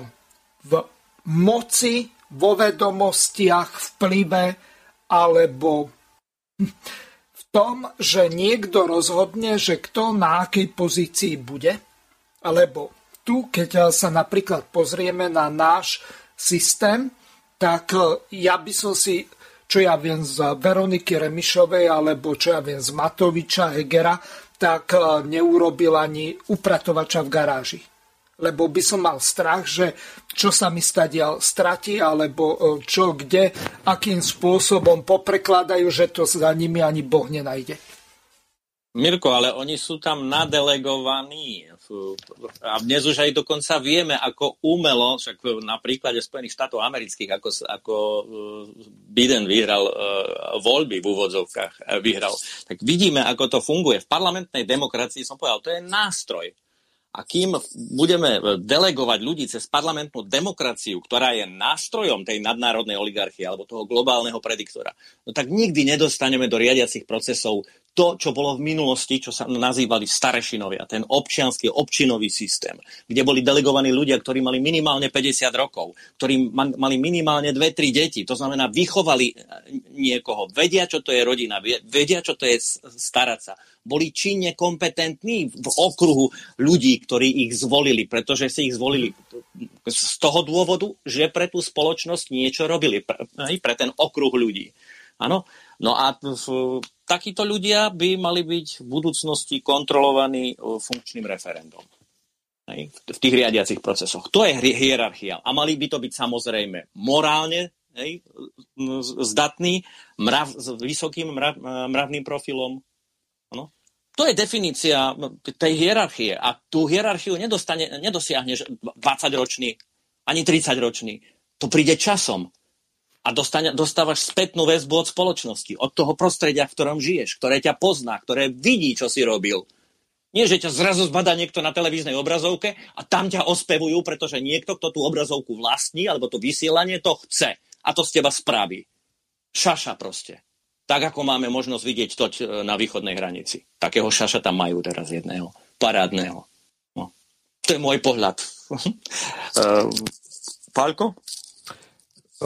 Určite šťastie aj, aj toto by som tam zahrnul, ale hierarchia môže byť aj keby aj akože dynamicky rozdelená právomoc medzi ľuďmi podľa toho, kto v čom, ako je funkčný. Ty už si povedal konkrétny príklad, napríklad toto riadenie niečoho. Ale tu zase tiež ako z, z veľkej časti máš, by som napríklad s tým súhlasil, ale sú tam takisto keby medzery, alebo ja by som to možno, že ešte ináč povedal, že v súčasnosti je to tak, alebo by to mohlo tak byť, že nech si každý učí svoj hierarchický status sám, ale na základe toho má aj svoje povinnosti. Lebo teraz je to tak, že proste príslušník dávu má rovnaké práva a povinnosti ako osvietený líder. Hej? Nejaký šlachtic v úvodzovkách, duchovný šlachtic, intelektuálny človek nejaký. Ale, dobre, ty chceš byť príslušník davu a nezaujíma ťa nič z toho, nechceš sa vzdelávať, nechceš to chápať, nechceš sa zaujímať o to, ako by to malo v spoločnosti fungovať, dobre, tak ty si si vybral tento status, tak podľa toho budeš mať aj práva, aj povinnosti. A budeš v hierarchii, ty si si dobrovoľne vybral túto hierarchiu na základe svojho svetonázoru a ty tam chceš byť. Keď budeš chcieť uh, vedieť a chápať viacej, tak prídi, povedz a môžeš ísť po hierarchii vyššie iba na základe dobrovoľnosti toho, že ty sa chceš pracovať na sebe, chceš sa vzdelávať a chceš sa teda podielať na správe veci verejných. A niekto iný, keď si povie, aha, ja chcem byť ten, ja chcem byť ten uh, šlachtic v úvodzovkách, ja chcem byť ten elitár, tak dobre, buď, ale budeš mať rovnaké, budeš mať k tomu aj prirodené práva a povinnosti. Čiže keď chceš riadiť, tak ale budeš mať obsovnú zodpovednosť za to riadenie. To už trošku hovorím niečo, súvisí to aj s tou hierarchiou, ale súvisí to aj s tým, jak by malo byť to, e, tá zodpovednosť daná. Tu, tu by Čiže som ja by som to upravil, ja by som to upravil, lebo napríklad ja ešte nemám deti, manželka je tehotná ešte len a mám 30 rokov, takže podľa tvojho systému napríklad by som ja nemohol byť uh, v riadení hierarchii. Ale napríklad z tohto pohľadu by som tam mohol byť, ale by som mal rovnaké povinnosti aj zodpovednosť ako ten 50-ročný s tromi deťmi, povedzme. Hej? Budeš zrieť ako víno. Pozri sa, tiež nemôžeš šoférovať skôr, než máš tých 16 Áno, ja som akože, ja som to ne, vôbec nechcel brať, že osobne ani... A neriešiť, riadiť, riadiť ale... vlast, riadiť rod, hej? riadiť rodiny v, v tom rode a v tej vlasti, tak to chce kompetentného človeka, ktorý niečo prežil a zažil. Ty si ako už vysoko vzdelaný v tejto oblasti koncepcie sociálnej bezpečnosti, ale mm, do, líders, do líderskej pozície budeš dorastať postupne. Príde to. A, akože určite, určite to súvisí aj s tým vekom, akože to sa nedá nejako odoprieť v tomto. Ale ešte by som to možno, že aby sme sa vrátili k tomu davolitarizmu a k tomu, že teda jak to má byť teda inak. Lebo jedna vec je teda davolitarizmus, jedna vec je hierarchia, ale potom je to niečo také ako že kolektivizmus a individualizmus. A zase obidve veci majú niečo, čo patrí do spoločnosti, ale obidve veci, či už kolektivizmus, keď bol iba kolektivizmus, vieme, ako to tu vyzeralo. V mnohých veciach to bolo skvelé, ale individuálny človek svoje danosti a schopnosti jednoducho nemal ako prejaviť, bol utlačaný. Čiže bola tu určitá patológia, nejaká nevyrovnanosť. Preto ten systém jednoducho skolaboval, lebo ľudia boli v určitému zmysle nechutení a verili nejakému snu zase zo západu, kde bol živený nadmerný individualizmus až práve do patologickej roviny, že sa vlastne kašľalo na všetko a kult osobnosti nejakej sa burdoval nejaký ten jacentrizmus egoizmus a tak ďalej, ako to poznáme a ako to aj žijeme e, v súčasnej dobe. Čiže sú tu nejaké dva protipóly, ktoré by mali byť uplatnené vzájomne. Čiže a, ale ešte je tu nejaký vyšší pól, ktorý by mal tieto dva obsahovať a to sa volá práve koncepcii spoločnej bezpečnosti sa to volá, že súbornosť. A alebo v rustine je to sabornosť. Slovenský ekvivalent asi najbližšie je, že svornosť. A jednoducho ten, to pojítko tam je to, že ľudia budú zjednocovaní na základe toho bohocentrického vnímania a chápania sveta a budú žiť podľa svedomia. Teda nie podľa nejakého kultu, podľa nejakej ideológie alebo podľa nejakých svojich egoistických chúťok, ale práve budú individuálne uplatňovať svoje geneticky, duchovne dané talenty, ktorý každý z nás nejaké má individuálne, ale práve táto vôľa toho individua bude doplňaná to vôľou toho kolektívu. Mm-hmm. Čiže tam nebudú vnútorne, vnútorne napäté vzťahy. Čiže tá, ten prvý znak, čo je koncepcia alternatíva, je práve, že oproti davoelitarizmu je tu súbornosť. Ľudia Dobre. žijúci podľa svedomia. Mm-hmm. A teraz si mi veľmi dobre nahral na otázku. Treba zadefinovať, čo je to svedomie, pretože napríklad Šaul predtým, čo bol neskôr apoštol Pavol, tak on prenasledoval s čistým svedomím kresťanov, dokonca ich hubil. Čiže e, to je asi niečo také, ako taký banderovec na Ukrajine, tak prenasleduje s čistým svedomím Rusov, lebo to sú moskáli, ktorých treba vyhúbiť ako svojich ideologických nepriateľov. A tí to, robia s čistým svedomím a podľa svojho vedomia a poznania. Čiže už tu mi napadá to, že napríklad poslanci nehlasujú podľa svojho vedomia a svedomia, lebo ak by boli v bezvedomí, tak by to asi vyzeralo tak ako skoro v našej vláde, ale podľa svojho presvedčenia a svedomia. Čiže čo je toto svedomie podľa tej e, koncepcie e, tej Áno. Sociálnej, no. sociálnej bezpečnosti, tak aby som bol presne, lebo e, ten termín mi vypadol. Dobre. Uh, toto je samozrejme tá najpodstatnejšia vlastne otázka, jedna z najpodstatnejších.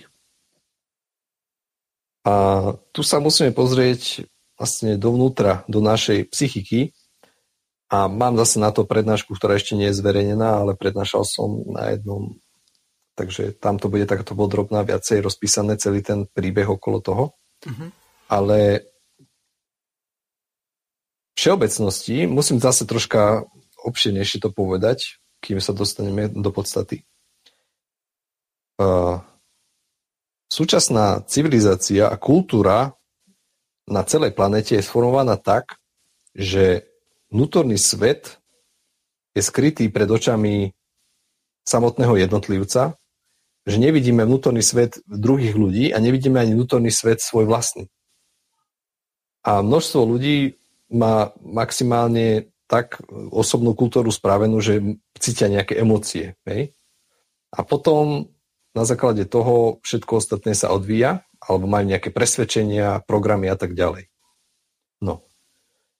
A lenže algoritmika ľudskej psychiky je nastavená tak, že máme nejaké vedomé úrovne psychiky, čo tvorí veľmi malú časť celkového nášho bytostného ja, ktoré vedomie operuje s nejakými 15 bitmi za sekundu. Keby to dáme v nejakom technickom systéme, je to 15 bitov za sekundu to sa dá veľmi ľahko overiť na základe toho, keď pozeráme nejaké obrázky, tak keď ich je 15 za sekundu, tak ešte vidíme, že to je sekvencia meniacich sa obrázkov. Mm. Čiže vedome to vieme rozlišiť, že to je pohyb obrázkov. Zatiaľ, čo nad 15 obrázkov za sekundu sa nám to zlieva do nejakého videa, do nejakého filmu. Mm. Čiže už vedomé úrovne psychiky to nedokážu rozlišiť. A takto naše vedomie, jednoducho homo sapiens má takto vedomie nastavené a zbytok všetkých informácií, ktoré my vnímame aj nevnímame vedome, práve ide do tých nevedomých úrovní psychiky, ktoré sa potom delia na nevedomie a podvedomie a ešte iné, sú tam kolektívne nevedomie a tak ďalej. A práve väčšina ľudí funguje na takom systéme tým, že vedomie nezvláda mm, alebo je zahltené informáciami tak práve množstvo ľudí ide iba na autopilote svojich nevedomých úrovní psychiky. Čiže keď príde nejaká výzva, nejaký problém alebo nejaké, nejaká ťažkosť alebo nejaká životná situácia, tak množstvo ľudí si myslí, že myslí a že vedome koná, ale práve naopak iba sa majú spustené nejaké nevedomé programy vo svojich nevedomých úrovniach psychiky a aplikujú nejaké programy. A prípada to, jak keby, jak keď fúka vietor na ulici a odváňa listie, tak tí ľudia sú tak fúkaní, že kade proste ide, tak tam, tam proste idú aj oni. Robili sa také vedecké experimenty, že volá sa to priming alebo imprinting. Že napríklad pýtali sa človeka pred obchodným domom, zastavili, že ak, ak poviete, čo máme v obálke, akú destináciu, tak vyhráte ten zajazd a pôjdete na tú dovolenku. Ak trafíte to, čo máme v obalke, tak povedzte, čo máme tam. A on tak rozmýšľal, že no čo ja viem, čo by ste tam tak asi mohli mať. Že by bali? A oni, blahoželám vám, je tam Bali, ako si to mohli vedieť, gratulujeme, idete na dovolenku. A takto sledovali tých ľudí a štatisticky pravdepodobnosti predurčenie vlastne im to vychádzalo. No a čo sa tam dialo?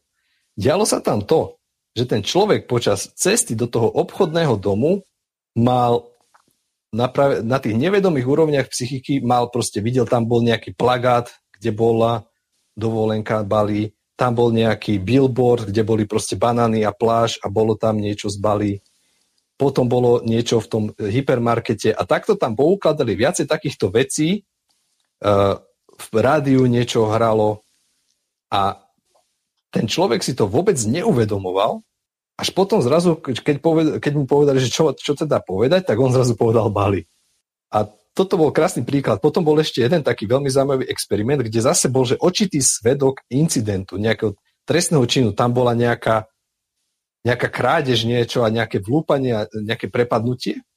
A teraz oni tú scénku zinscenovali tak, že tam jeden niečo zakričal, druhý potom tam utekal, tretí niečo tam povedal a tam akože sa niečo udialo a akože nejaké, nejaké takto tam tú inscenáciu, takto zinscenovali tú situáciu, že potom tento očitý svedok išiel svedčiť pred súd a on dosvedčil toho kriminálníka, ktorého potom odsúdili na 10 rokov väzenia a bol presvedčený, že bol svedok tej situácie. Realita však bola taká, že oni sa mu potom priznali, že to bolo celé nafingované a že nič z toho, čo si on myslel, že sa stalo, sa reálne nestalo. Čiže akú schopnosť má naše vedomie a akú, aký diel na to majú naše nevedomé programy, naše primingové stereotypy.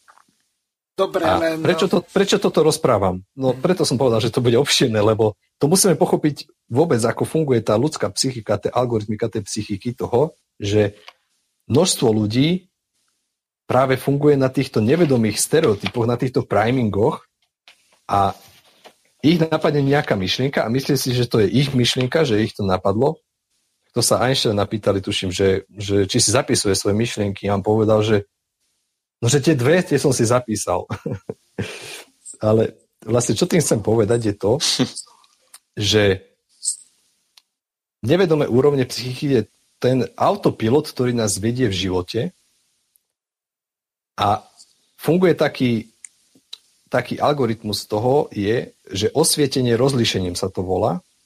To znamená, že nás, keby keď si neviete v živote rady a zrazu si dávate skúšať, že bože, jak je to možné. A potom máte dve možnosti. Každý z nás zažil aj takú, aj takú, že proste ste si nevedeli rady a proste bolo to keby stratené. Vtedy ste osvietenie rozlišením nemali. A potom je osvietenie rozlišením je práve to, osvietenie už prezumuje, že to nás niekto alebo niečo nás osvietilo, hej, čiže nejaká. Hierarchická vyššia úroveň intelektu. A zrazu vám to docvaklo, že aha, tak to bolo a tak, a tak ďalej. A ako sa to dá rozlišiť, to osvietenie rozlišením od tých hierarchicky vyšších úrovní, práve od toho, o čo ste sa pýtali, že keď banderovec ide Moskalov strieľať, je to, že ten banderovec je vlastne printerom nejakého egregoru, nejakej, nejakého nosiča, nejakého kolektívneho modulu, ktorý niekto naprogramoval a jeho emočno-zmyslový stroj je tak nastavený, že je pohltený v tých emóciách a v tom programe na tých nevedomých úrovniach psychiky. Mm-hmm. Zatiaľ, čo pri svedomí a pri osvietení rozlišením sú naše emočno-zmyslové naladenie psychiky nezahltené, informa- e, nezahltené emóciami, ale je práve, dá sa povedať, že tak keby to berieme ako kontrolky, tak kontrolky sú tak na bledunko zeleno. Hej, čiže máme kontrolky v aute. Kontrolky v aute, autopilot to je niečo podobné, jak vedomé a nevedomé úrovne psychiky. Keď kontrolky svietia na červeno, tak svieti problém, alebo na oranžovo nás upozorňuje. A v ľudskom organizme sú to emócie. Čiže keď emócie svietia nejako, tak je tam nejaký zhustený emočný modul, nejaký informačný modul, ide z nevedomých úrovní psychiky, nám vyplavuje sa na vedomie, ktoré spúšťa nejaký program. Tak to vtedy to nie je svedomie. Mm-hmm. Ale práve naopak, keď má človek emočno-zmyslové naladenie, keby dôveru v Bohu, toho hierarchické najvyššieho riadenia, nie je nejaký kult, nejaký egregor, tak vtedy má veľkú pravdepodobnosť toho, že žije podľa svedomia. A tu treba povedať, že to sa vôbec nevyučujú ani sa tak ľudia nevychovávajú. Práve naopak, naša spoločnosť je vychovaná tak, aby sa ľudia necítili hambu pred ničím a aby práve keď cítia nejaké vyčitky svedomia, tak aby toto vyčitky čo najviac ako zadusili a okecali to nejako v hlave, že si to nejako ospravedlnili. A Presne tým pádom tak. celá tá kultúra je spravená na tých stereotypoch už potom tak, že ľudia nežijú podľa svedomia. No, sociálni inžinieri vedia, ako s nami pracovať. A nedovolia otvoriť tú záklopku, ktorá vychrlí z nás to, čo v nás skutočne je a čo by sme mali e, skutočne e, rozvíjať. Máme posledných 20 minút, tak e, chcel by som Ja ešte... sa ešte spýtam na jednu vec, aby sme to nezahovorili. Tak v zmysle toho svedomia v súvislosti s koncepciou sociálnej bezpečnosti sa na to spýtam ešte takto. Čo je podľa svedomia dôstojné, správne, čestné, spásonosné alebo zachraňujúce toho konkrétneho človeka, ktorý žije v tej davoelitárnej spoločnosti, ktorý je e, masírovaný reklamami a všetkým ostatným a týmto, čo ja viem, mainstreamovým vymývaním mozgom, nejakým brainwashingom, alebo akokoľvek to nazveme. Takže tá otázka smeruje k tomu, čo je dôstojné, správne, čestné a zachraňujúce pre toho človeka v zmysle toho svedomia, ako nejakého vyššieho princípu alebo pravidla morálky, alebo akokoľvek to nazveme? Ja mám dve také varianty odpovedí. Pr- prvá je taká, že je to vždycky individuálne, konkrétne. Prvá vec je, čo by si mohol ten človek uvedomiť, je, aké sú moje skutočné talenty, talenty a dary, prečo som sa ja bytostne tu narodil. Na to by mal on vedieť odpoveď. A potom, ako tieto dary a talenty a danosti realizovať v súlade s Božím zámerom. A vtedy viem pravdepodobne, že idem v súlade s Božím zámerom a tým pádom by to malo byť v poriadku. Samozrejme, že žijeme v davoelitárnej spoločnosti starej biblickej koncepcii, kde toto je samozrejme ten najväčší nepriateľ. Takýto človek, je, to si treba uvedomiť, že to nie je vôbec akože jednoduché, ale zas o tom sú výzvy. Mm-hmm. A a ešte, ešte vlastne z hľadiska riadenia, z hľadiska dostatočne všeobecnej teórie riadenia, keď berieme psychiku ako nejaký uzavretý systém, alebo že máme nejaké priame a spätné väzby e, hľadiska jazyka životných okolností a hľadiska toho, ako som popísal teraz tie vedomé, nevedomé úrovne psychiky, tak svedomie je vlastne negatívna spätná väzba na nejaké mno, moje vnútorné zámery a vytýčené ciele. Čiže je to ešte svedomie, keby upozorňuje vopred, pred tým, jak idem niečo spraviť. Čiže a potom už, keď, aj keď to aj tak nepočúvam a spravím to, tak potom je tzv. pocit hamby, pocit studu, je práve už to, že keď som potom aj tak spravil niečo, čo som nemal a je to nejaký neznesiteľný pocit, ktorého jednoducho sa neviem zbaviť a je to niečo strašné. Ale ešte je tu taká vec, a teraz je otázka, že dobre, negatívna spätná väzba je svedomie. Tak máme dve možnosti. Pokiaľ niekto nepočuje hlas svedomia, tak buď žije absolútnej harmonii s Bohom a vesmírom, lebo tým, áno, že svedomie sa mu neozýva, tak asi žije tak perfektne a ideálne. Alebo je tu tá druhá možnosť, že to svedomie má zahúčané. A to je práve zase tam treba ísť podľa toho algoritmu, ktorý som povedal predtým, a ako, si to dá, ako sa to dá vyčistiť. A ale keď žije napríklad v súlade práve s tou, má zmysel pre mieru a tú intuíciu, tak svedomie sa nemusí ozývať, lebo ja keby žijem v harmonii v rámci tých možností a okolností, aké sú ako nastavené v tomto systéme. Takže tak, takto by som to ja v krátkosti. Ešte sa spýtam na jednu vec. Niektorí hovoria, že ak niekto žije podľa svedomia, tak si položí otázku, čo na mojom mieste by urobil Ježiš Kristus. Lenže, ak ten človek nemá napríklad ten nový zákon preštudovaný, alebo tomu vôbec nerozumie, lebo ja poznám aj vyštudovaných teológov, z ktorých eh, sa mi obráca žalúdok, a to nemyslím len Miša Havrana, ale hromadu jemu podobných, tak eh, čo za takýchto okolností, keď eh, ten človek nemá ani tú možnosť tej komparácie, porovnania s tým, čo je dôstojné, správne a spásonosné. No, a tu už ja ani nehovorím myslím... čestné, aby sa ten človek nehambil, tak ako e, si hovoril, že ten pocit tej hamby z toho, alebo výčitok svedomia. No, ide o to, že uh, nás, to je to, že my sa bavíme už, v podstate my žijeme veľmi ako defektnej kultúre, čiže my sa bavíme, že ako by to malo byť správne, správnej kultúre, ale v defektnej kultúre, keď sa deti už automaticky kaličia od narodenia, je to veľmi akože ťažké povedať, lebo uh, aspoň teda moje také presvedčenie je to, že my sme naladení od malička na to, aby sme my počúvali to svedomie a vedeli, čo je správne a cnostné a dôstojné a tak ďalej. Niekde v hĺbke nás to je. A tá kultúra to má v nás iba ako keby zvelaďovať a zušľachťovať a zvedomovať. A kultúra robí vo väčšine prípadov práve presne opak, že nám to vlastne zahatáva, degraduje, potlača a tak ďalej. Čiže e, toto je ten, akože ten širší problém, ktorý kým nevyriešime, tak potom e, sa veľmi ťažko môžeme baviť o tých čiastkových veciach. Jožko. Páni, vráťme, vráťme sa teraz e, ku, koncep- ku koncepcii, lebo už nemáme veľa času, aby sme to ešte stihli, tak, tak s takými zrýchlenými kro- krokmi. Eh, Palko, ľudia vidia iba časť riadiacich procesov vďaka už spomínanej v úvode, eh, spomínanému kaleidoskopu. Eh, čo je to moc? Porozprávajme sa teraz o moci ako takej. Moc by sa dala definovať ako v praxi realizovaná schopnosť riadiť.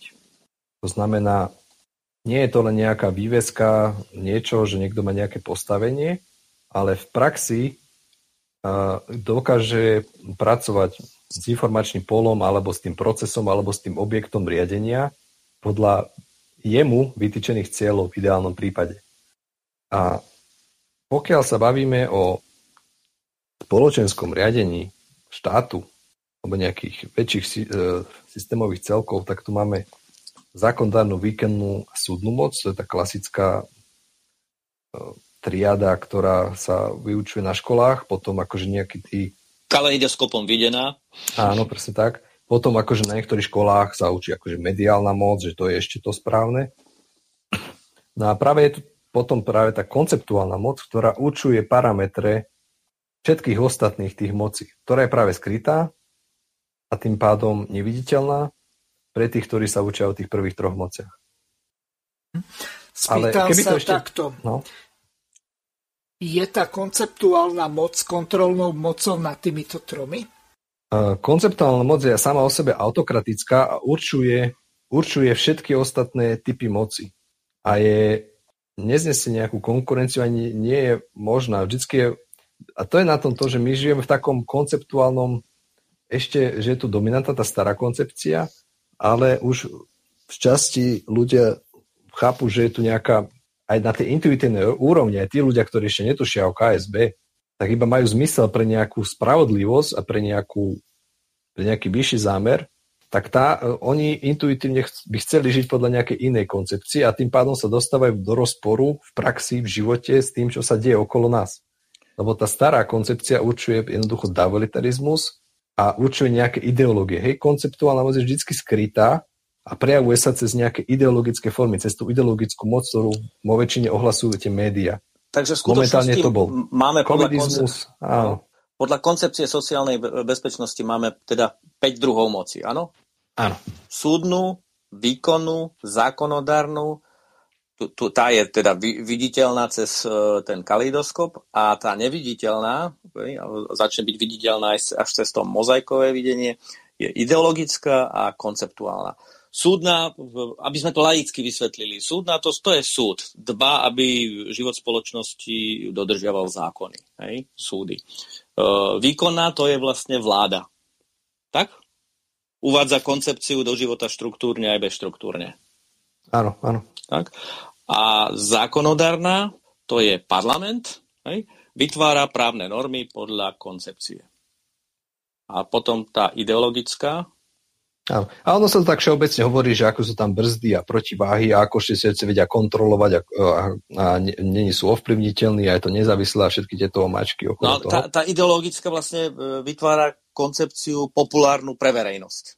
Presne tak. Tá ideologická už dáva tomu v tej, tej, tej skutočnej koncepcii, ktorá je teda totalitárna, ateistická, nespravodlivá, rozdeľujúca, dáva nejaké obalky, nejaké izmy, proste demokraciu, liberalizmus, komunizmus, fašizmus, kapitalizmus, genderizmus, proste Green, Green Deal, covidizmus, čokoľvek z tohto, už nejakú ideológiu proste tým svojim prisluhovačom a vyznavačom na to, aby prijali práve túto davolitárnu koncepciu. No a konceptuálna to je tá tvorivá dielňa, tá je za oponou. Tak? To, je, to je to v pozadí, presne tak. A oni by boli najradšej, keby za tú oponou zostali navždy, ale už sa im to nedarí. No. A keď sme sa vlastne bavili o tej starej koncepcii, tak práve tej koncepcii spoločnej bezpečnosti je alternatívou to, že ľudia budú konceptuálne gramotní. Že oni sami ľudia budú nositeľmi konceptuálnej moci. A jedno, jak sme sa o tom bavili, o tom veku, či mladí, či starí, všetci budú konceptuálne gramotní, aj, aj, aj riaditeľ, aj novinár, aj učiteľ, aj predávačka, aj upratovačka, všetci budú konceptuálne gramotní. To neznamená, že nemôžu robiť svoje profesie alebo svoje danosti, ale budú vedieť, ako sa riadia sociálne supersystémy. Čiže to je veľký rozdiel oproti tej starej koncepcii. Dobre, takže blížime sa k záveru, tak mám pre teba jednu otázku. Ja to tak zhrniem, že čo vlastne potrebuje spoločnosť? Spoločnosť potrebuje konceptuálne, činne kompetentného zástupcu, ktorý vedie spoločnosť, a teda vlast v súlade so svedomím, morálkou a mravnosťou k prospechu ľudí svojej zeme a celej planéty.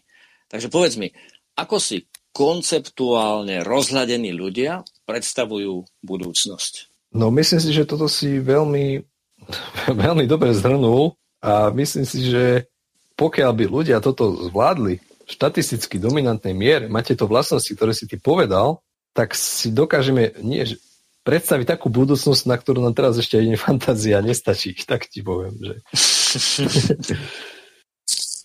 Vedel by si ju načrtnúť? Dobre, zo svojho srdca povedz. Ako si to ty, ty predstavuješ? Ja by, som, ja by som to mohol dať, že dajme si to ako tú budúcu, budúcu tému, kde, sme, kde som už raz uh, nadhodil, že je to nejaká, nejaká tá najvyššia moc je nad sebou samým, je väčšia ako nad celým ľudstvom a že ako vidíme tú boj o tie ľudské duše a že jak by to tu malo vyzerať. Môžeme sa dať ako ďalšiu tému, aby sme to iba v nejakých pár sekundách e, ne, ne, nepovedali to, čo by sa dalo možno že aj na hodinu, lebo je to taká téma, že naozaj že výzva a tak, tak ja by som to takto navrhol. Počúvaj, toto bolo teraz trochu diplomatické od teba. je to diplomatické, no. No, no veď no. dobre, ale ak je téma na hodinu, tak to môžeme nechať e, povedzme o dva týždne, alebo kedy vám vlastne vyjde tá relácia Prebudzanie Slovenska pokračuje lebo teraz za nejakých 10 minút už toho až tak veľa nepovieme, ale dobre by bolo, aby ste aspoň načrtli, že čo v rámci tej koncepcie sociálnej bezpečnosti by taký bežný náš poslucháč mal očakávať? Čo je to e, nejaký ten cieľ alebo tá vízia, ak to môžem vôbec tak nazvať, aby vôbec mali predstavu, že o čom sme tu dve hodiny hovorili? A mám ve- tých odporúčaní by mohlo byť veľmi veľa. Ale jedna základná vec, keby sa teda držíme tejto témy, dostatočne všeobecné teórie riadenia koncepcie spoločnej bezpečnosti je, že ľudia by sa mali stať subjektami riadenia. Mali by prestať byť iba objektami riadenia, tými, ktorým sa dávajú pokyny a nejaké ideológie a že oni iba reagujú na niečo, čo už je dané niekým iným a už sa iba prispôsobujú nejaké agende niekoho iného ale práve naopak tým, že budú zvyšovať svoju, svoje svetonázore chápania, svoju mravnosť a svoju metodológiu pozvania tvorivosti a konceptuálnu gramotnosť, tak dokážu sa stávať práve subjektami riadenia a nie z hľadiska nejakého egoistického, ale práve o tom, o čom sme sa bavili, v rámci všeobecného prospechu celej spoločnosti doká- dokázať vytvárať lepšie alternatívy a ponúkať ich v spoločnosti a vytvárať práve tu verejný, tu verejný dopyt potom. Lebo ako náhle sa o tom začne rozprávať spoločnosti a začne sa to požadovať v dostatočne kritickej miere, ako subjekty riadenia budeme tým pádom uh, vytvárať tú sociálnu psychodynamiku na to, v prospech nielenže na, našich cieľov, ale v prospech celej spoločnosti. Čiže zvyšovať svoju subjektnosť, by som povedal, jednej no, vete. Toto pekne popisuje e, koncepcia sociálnej bezpečnosti v typológii ľudskej psychiky. Mirko, spomínal si, že máme ešte 10 minút? No, už len nejakých 7. Už len nejakých 7. Vedeli by sme prejsť tými typológiami? Máme na to tých 7 minút. E, stačilo by to? Môžeme tak v krátkosti, môžeme to tak v krátkosti zhrnúť. Samozrejme mm-hmm. sú zase na to aj prednášky, aj ja mám, aj, aj minule sme sa o tom bavili, ale e, zase máme nejaké základné, ako homo sapiens máme nejaké základné inštinkty a nepodmenené reflexy. To nikto nespochybňuje, máme to v sebe. A zase v rámci toho, že pokiaľ my sme iba otrokmi týchto inštinktov a stereotypov e, nejakých e, biologických, tak máme, sme vlastne na úrovni takého zvieratka. A teraz niekto to o nás vie, že spoločnosti dominujú tieto stereotypy, tak bude podhadovať také impulzy, také zvierace základné inštinkty a pudy nás bude vybudzovať, že nás bude na základe týchto stereotypov riadiť. To je tzv. zvierací typ psychiky. Na to však uh, už my máme nejakú vybudovanú kultúru, máme nejaké uh, funkčné spoločenské normy, máme nejaké, nejakú vedu, nejaké náboženstvo a všetky tieto veci, ktoré spôsobujú to, že teda neriadíme sa iba nejakými inštinktami základnými, pudovými, ale nejakými presvedčeniami, nejakými proste programami. To je to, o čom sme sa bavili väčšinu tej relácie. To je práve ten... A to nemusí byť iba zlé alebo dobré. Znova sú aj dobré programy, aj zlé programy. Ale keď to je, že ne, nezamýšľam sa nad tými programami, tak som tzv. zombie alebo nejaký biorobot. Som proste nejaký naprogramovaný automat, ktorý e, tie programy realizuje bez toho, že by si ich uvedomoval, že sú to programy a bez toho, že by si zamýšľal, že či sú to dobré alebo zlé programy v celej svojej skále, škále a dôsledkov konania. Čiže to je taký zombie biorobot. Proste čo sa mu povie, tak to bude robiť jak sa naprogramuje. A keď je nejaký iný program, má niekto iný a ten druhý biorobot má iný program, tak tí bioroboti sa budú byť medzi sebou. Na to práve a tie programy, to práve vytvárajú práve tí ľudia, ktorí dokážu tým intelektom sa keby pozniesť na tieto inštinkty a na tieto programy a povie si, aha, takže tento má takéto stereotypy, tento má takéto stereotypy, tak ja vymyslím teraz zase nejakú inú ideológiu, nejaký izmus, niečo, čím zase budem vodiť všetkých biorobotov dokopy a vymyslím im niečo. Čiže to je tzv. démonský stroj psychiky, ktorý využíva intelekt, to je zase rozum, je samozrejme dobrý nástroj, ale zase pokiaľ to využíva egoisticky, tak je to vlastne negatívne. Keď chcem niekoho druhého iba manipulovať svojimi egoistickými cieľmi. Čiže tzv. demonický stroj psychiky. Avšak, keďže sme sa bavili o tej hierarchii intelektov kozme, tak zrejme môžeme pripustiť teda, že pokiaľ by tu bol nejaký všedržiteľ a že ktorý nám dáva nejaké svedomie, nejakú mravnosť, ktorý má keby v rámci tej všedržiteľnosti dosah na všetko, ako sa bude diať alebo nebude diať, tak rozhoduje o tom, že tí démoni keby majú potom problémy, že im tie plány nevychádzajú. A skore alebo neskore doplatia proste na nejaké úskoky a intrigy, ktoré sa im dejú v rámci toho Božieho dopustenia, keď ho vyčerpajú. A tu je práve ten najvyšší typ psychiky je práve ten ľudský typ stroja psychiky, ktorý práve integruje aj tú svoju živočísnosť, tú svoje tie základné biologické programy, kultúrne stereotypy dokáže prehodnocovať. Dokáže prehodnocovať aj svoje intelektuálne nejaké poznanie a nejaké výmysly práve pod diktátom toho svedomia a tej intuície a toho, aby bol v súlade s tým Božím zámerom. A to je tzv. ten ľudský typ stroja psychiky, ktorý je až podstate tým skutočným človekom. Lebo dovtedy sa to iba tí ľudia podobajú na, na ľudí, na človekov, ale sú to iba za tedy také nedorobky ešte. Hej? Ale každý sa môže človekom stať, keď bude žiť podľa svedomia. Takže to je ten štvrtý typ psychiky.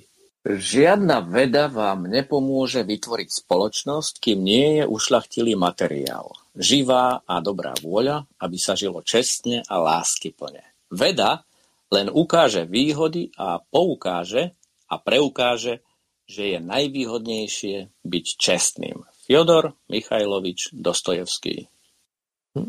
To je pekný záver.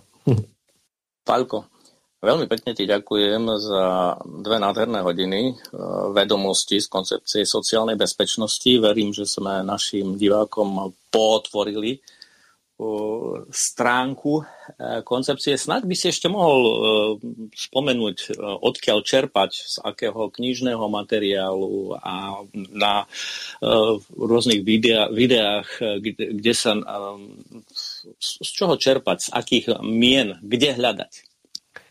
No, pokiaľ ľudia majú záujem len tak si pozrieť niečo, keby tak iba laicky, tak je rôzno, rôzne videá, sú množstvo videí otitulkovaných, ja mám prednášky, kolegovia moji, keď si dáte koncepcia spoločnej bezpečnosti, dostatočne všeobecné teórie riadenia alebo konceptuál na YouTube, tak vám nájde videá, kde si môžete sa preklikať už cez rôzne kanály na rôzne rôzne videá len tak sa so zájmom pozrieť, že o čom to teda je.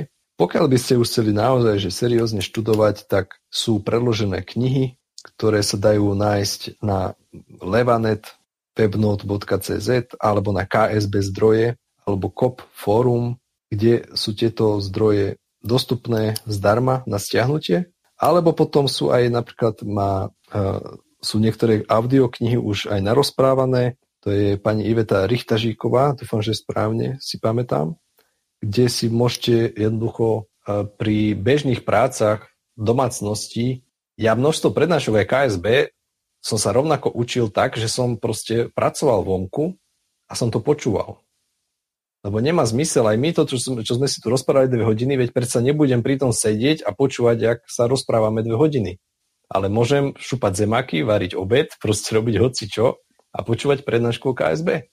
A takto môžete niekoľko hodín denne e, sa samovzdelávať svetonázorovo zdarma a popri tom si robiť veci a iba to e, jednoducho postupne vstrebávate informácie, aj keď ľudia nemusia všetkému hneď zo začiatku rozumieť, buď si to teda pustím znova, o 10 sekúnd to vrátim a celú tú myšlienkový blok si pustím znova, alebo jednoducho si to len pustím a pustím si to 2-3 krát jednoducho v priebehu týždňa a ide o to, aby sme povedome chápali celý ten obraz a nie nejaké jednotlivé poučky sa teraz biflovali, ale chápať celý ten kvant tých informácií, celú tú mozaiku. A to je jednoducho, audio nahrávky sú úplne skvelé na to. A kto už chce naozaj že seriózne študovať, tak jednoducho treba čítať tlsté knihy. A vnímať, vnímať život a porovnávať to so životom.